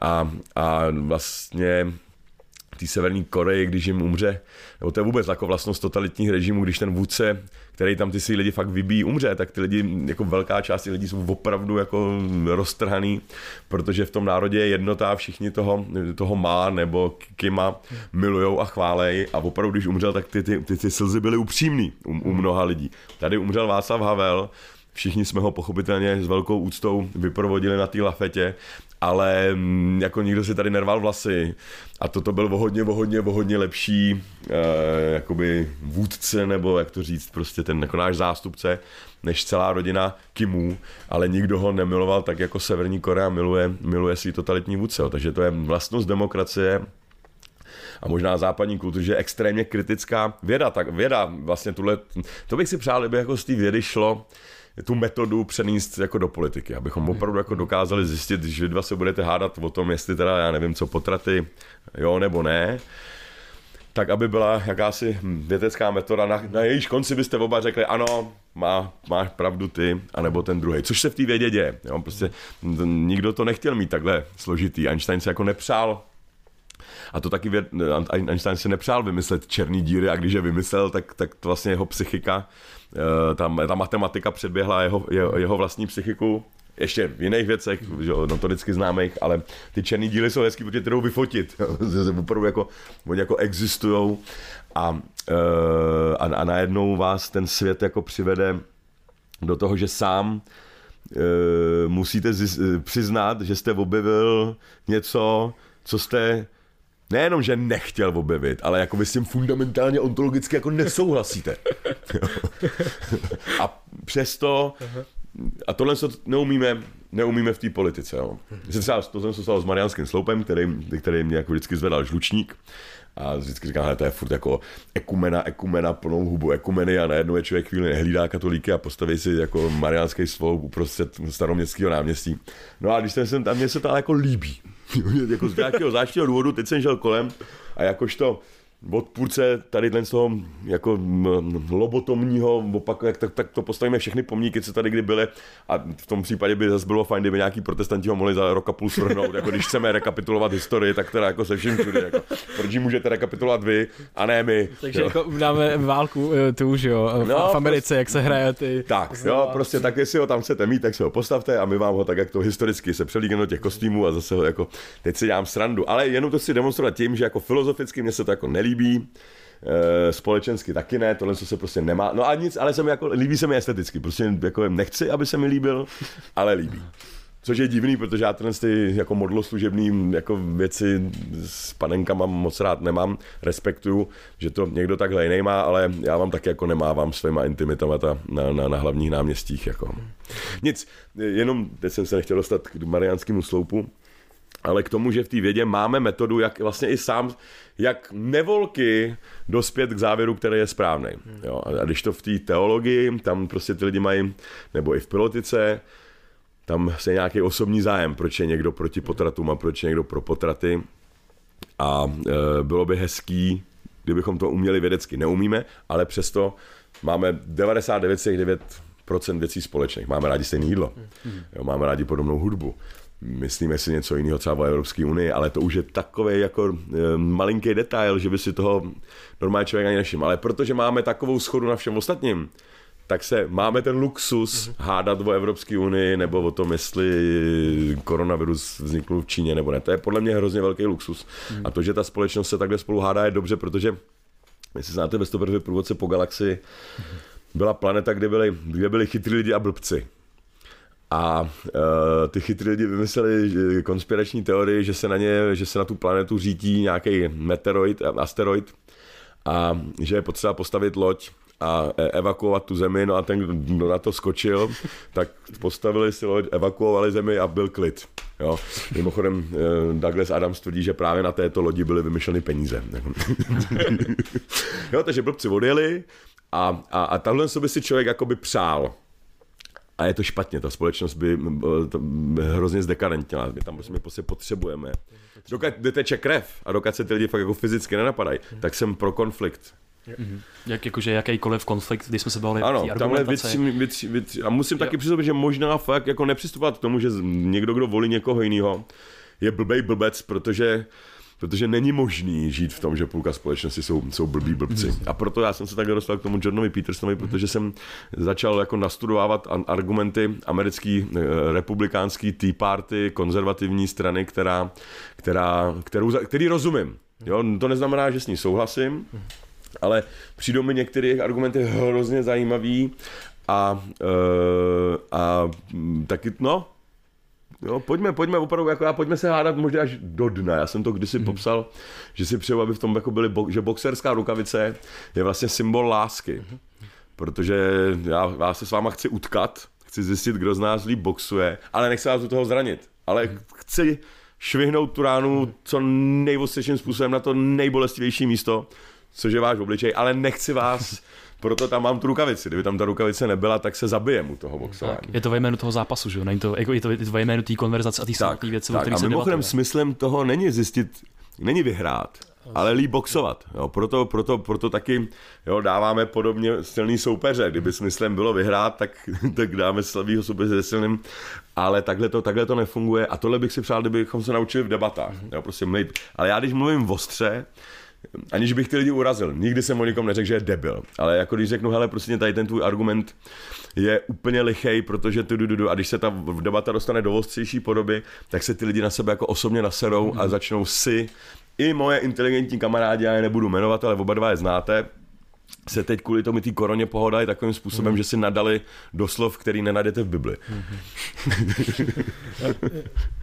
no, Jo, má... No, já mám prostě k tomu jako takový, uh, jedna jako z té mojí uh, naší biologický um, interpretace a perspektivy, tak je to vlastně a evoluční, tak vlastně jako na mnoha úrovních uh, vesmíru světa, jak toho živého, tak to, no to mrtvý asi ne, tak jsou vlastně, ukazuje, že tam se nachází nějaký sebezlepšující, seberegulační mechanismy neustále a přesně tohle v té společnosti a v tom vlastně člověku. Vědět, že to je lepší, to je právě moje jako hlavní Jo, jako to, že lepší vyhrává, jak my zjistíme, no, no že to, je, to je lepší? No to jako, právě, to nevyhrává. Jo, to. já jsem myslel, že, že to je právě to, že hledáme ty věci, který, který uh, že, že, že ta mysl má takový radar, který se snaží vyhledat ty věci, které by mohly být špatně. No, a snaží ale to, se... že něco je špatně, zároveň znamená, že něco víme, že, že je to mm-hmm. jenom, třeba jako nezabíjet je lepší, než mm-hmm. zabíjet. Mm-hmm. A odkud to víme? Jako, proč si jo. tohle z toho, proč, no si, proč myslím, si myslíme, že komplexita je lepší než trivialita jo. třeba? A myslím si, že to je právě to, že neustále se snažíme uh, s tou, jak s realitou, tak s nějakou intersubjektiv, nějaký intersubjektivní komunikaci, prostě, že já, my se bavíme s váma, teďka vy se bavíte s náma a snažíme se přicházet na věci a budeme na základě co největšího počtu mozků a názorů a tak dále, který máme pod sebou, tu filozofii, že máme vystavenou už nějakou, takže můžeme stavět na nějakých základech a můžeme se bavit dál a v té uh, komunikaci potom se můžeme jako shodovat a neschodovat a hledat tam, kde se neschodneme právě a přicházet s aspoň známy vnímanýma lepšíma řešeníma, anebo pravdivějšíma. No, takže vlastně i, i, i k odpovědím se dostáváme skrze krizi, jo? Ať, už, ať už se budeme hádat my dva, anebo když odejdete, tak já v téhle debatě budu, aby taky pokračovat vevnitř, jo? a za týden si, hele, ještě mi k tomu něco napadlo. Ale tomu se říká přemýšlení. Mm-hmm. Že se člověk, že má v sobě vlastně, když to vemu úplně trošku do nižších pater, tak mám v sobě dva hlasy, aniž bych se považoval za blázna a jeden říká, hele, co když je to takhle? A ten říká, no nemyslím si, a co by to muselo vypadat, je, není tam jeden jediný hlas. Um, taky si mimochodem všimněte, když se zaposloucháte do toho vlastního imaginárního hlasu, tak si všimněte, že nemá váš hlas. Jo, zkuste si něco říct v duchu a teď to řekněte na hlas. Jo, zkuste si říct mlíko, v duchu si řekněte mm-hmm. a teď řekněte, řekněte mlíko. mlíko. Je to stejný hlas? Ne, není stejný. No, to je zajímavý, co? Čí to je hlas? To je, ale i, i můj, můj mozek mi tak často jako nahlas nepovídá, že to je zajímavé. Že no, ale když si povídáme sami ze sebou, tak já jsem tuhle zjistil, že no. do prdele, ono to nemá můj hlas, což je divný. Takže logická druhá otázka, co to je za hlas? Je to hlas mýho jako táty? To je tulpa. Co? Jedna, jedna je teorie a existuje takový, taková skupina lidí, kteří si tvoří uh, imaginárního agenta vlastně ve své hlavě, který má vlastní, vlastní, jako vlastní agendu a tomu se říká tulpa a když si měsíc kultivujete nějakýho imaginárního tak člověka v hlavě, tak no, no právě, že zajímavé, že ty lidi to dělají vědomě no, a, no jasně, no, ale je hustý, že potom jako nad ním přestáváte mít kontrolu a on si s vámi povídá a je to přesně ty děti, co prostě mají svý imaginární kamarády. Vy si to můžete vytvořit po měsíci až dvou, kdy to s ním neustále, neustále mluvíte a najednou on začne mluvit na vás a nemáte nad ním kontrolu. No, takže vlastně to zblázení není tak daleko. Není to tak daleko. tak prostě děje, že jakoby v té schizofrenii je to jenom, jenom odpojení no. od identity toho člověka, takže on má pocit, že to je právě něco jakoby z hůry, co k němu promlouvá, nebo že soused mu krade kočku nebo něco takového. Takže prostě mozek, jak je plastický, tak fakt tam můžou vzniknout nějaký kompenzace, které vůbec nejsou zdraví. Takže to, to, jako to je fascinující. No. Že to nedělat. Jděte do hospody, prosím vás, jo?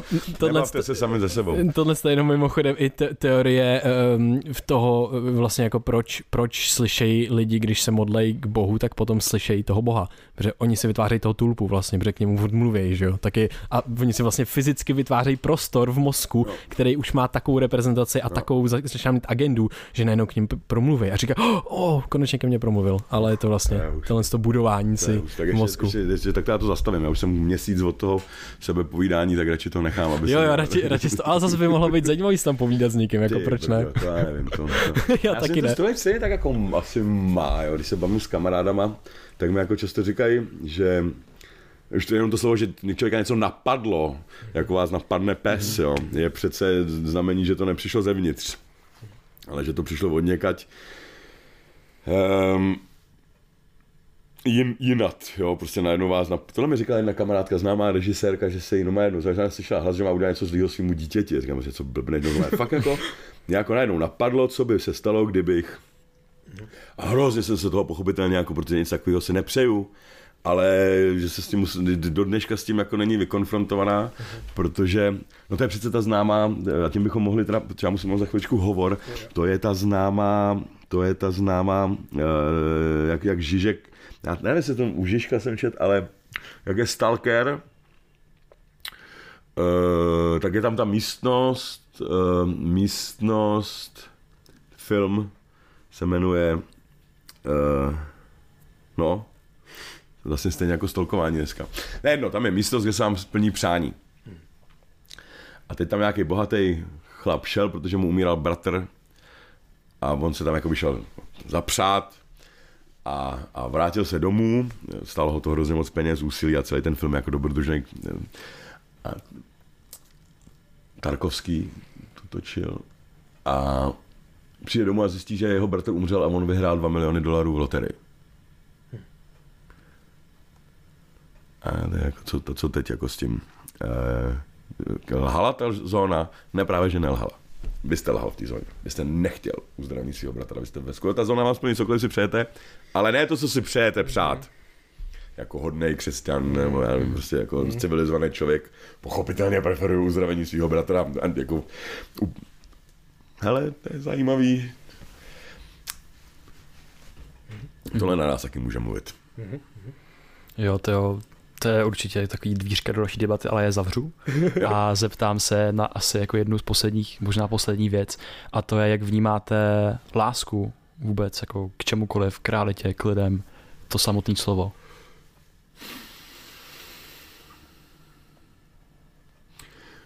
Lásku, já můžu jsme tady takhle jako tématu, tak taky odpovím kičovitě. Eh, lásku vnímám jakožto pramatery, ze který je stvořena realita. Že to nejsou žádný pravidla, ať už fyzikální, nebo morální, nebo, nebo de jure, jako, jako zákony. Že to na první pohled vypadá, že realita je tvořená jakými se pravidly. Ale ještě hloubš jsou tam věci, ze kterých jako je, je ten prapodstat je, je hlubší, je osobní a použil. Proto si taky myslím, že Ježíš, když měl tuhle debatu s farizejema, tak farizové říkali, jsou to pravidla. Jo, cesta k Bohu je, dodržují nějaký pravidla a realita je tvořená ze spravedlnosti, hospodin je spravedlivý a jsou zákony, které se musí dodržovat.